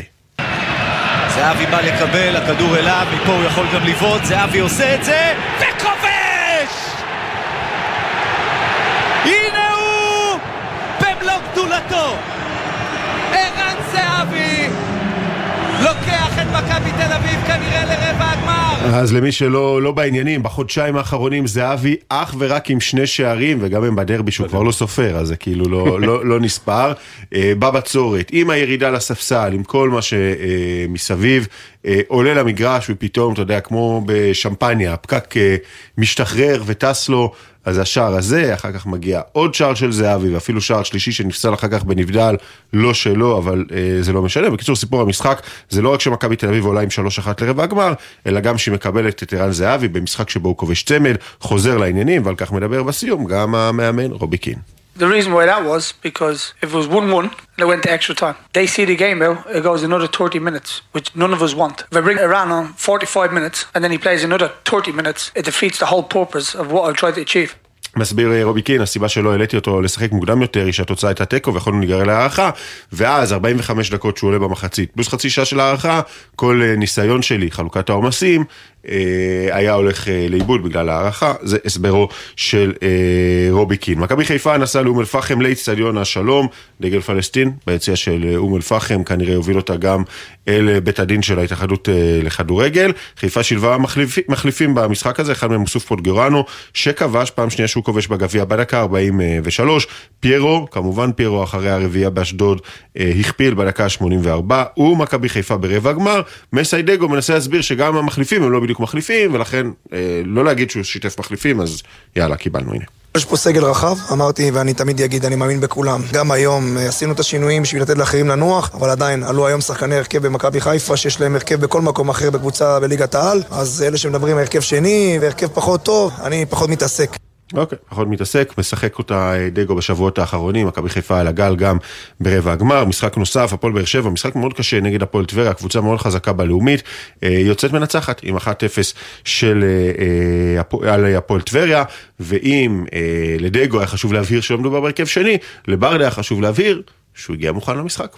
ידענו מראש, אנחנו משחקים לקבוצה טובה, אולי הכי פיזית בליגה הלאומית, קבוצה שהבקיעה 17-18 גולים ממצבים נייחים, קבוצה מהירה מאוד בחלק הקדמי. בגביע בסופו של דבר צריכים לעבור שלב, אני שמח שהצלחנו לעשות את זה. כל דוח הסקאוטינג של באר שבע, אם כן, 3 הגדולות עומדות במטלה, גם דגו, גם קין וגם ברדה, 3 מדלגים על המסוכה ומעפילים לרבע הגמר. כדורסל עכשיו מתפתחת פה ליגה מאוד מאוד מאוד מאוד צמודה ומטורללת, גם יש סדר כזה, בלגן במשחקים, אתמול שוחק משחק מחזור רביעי, לפני שבוע מחזור שני, בינתיים ביניהם מחזור 16, הכל שם ככה מבודק, כן, בגלל המלחמה, והלהיט החדש של הליגה זו הפועל חולון, שאחרי ניצחון על הפועל תל אביב בשבוע שעבר, מנצחת אתמול גם את הפועל ירושלים, קווין הרבי שהצטרף בחודש שעבר ולא יורד מהמגרש בלי לקלוע לפחות 21 נקודות, עכשיו אתמול עם 23 מוביל את הפועל חולון ל-73-72 על הפועל ירושלים, כולל מהלך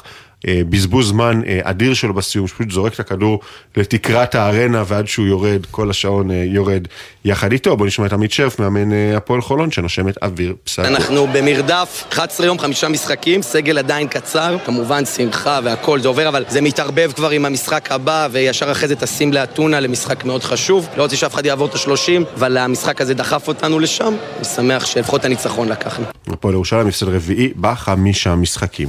עכשיו למכבי תל אביב, יורוליג הערב, מכבי כרגע במקום העשירי, היום משחק שכדי לסיים בין 10 הראשונות היא צריכה לנצח נגד אלבה ברלין, או מה שמליגת קטש לקראת המפגש מול היריבה הגרמנית החלשה, אולי החלשה ביורוליג, זו פגרת הנבחרת שככה קצת בלבלה את הסגל שלו. תמיד במשחק הראשון אחרי ברייק קשה לדעת איך אנחנו נגיב, אבל אנחנו מנסים לעשות כמה שיותר כדי באמת להתחיל את המשחק טוב. משחק לא פשוט נגד קבוצה שהרבה יותר טובה, בטח בבית, ואסור לנו להרגיש פייבוריטים. אני חושב שעד סוף העונה כל הזדמנות, אנחנו לא יכולים לפספס. נסיים עם NBA, הלייקרס מנצחת את הקליפרס 116-112 עם ריצה מטורפת של הצהובים ברבע האחרון. לברון ג'יימס עסוק לספור את הנקודות של עצמו, סיים עם 34, והוא עם 39,960 נקודות, רחוק 40 נקודות בלבד. 40,000 בקריירה, ומי יודע, אולי זה יקרה במשחק הקרוב, על הראש של דני אבדיה. חמורה, תודה שורר.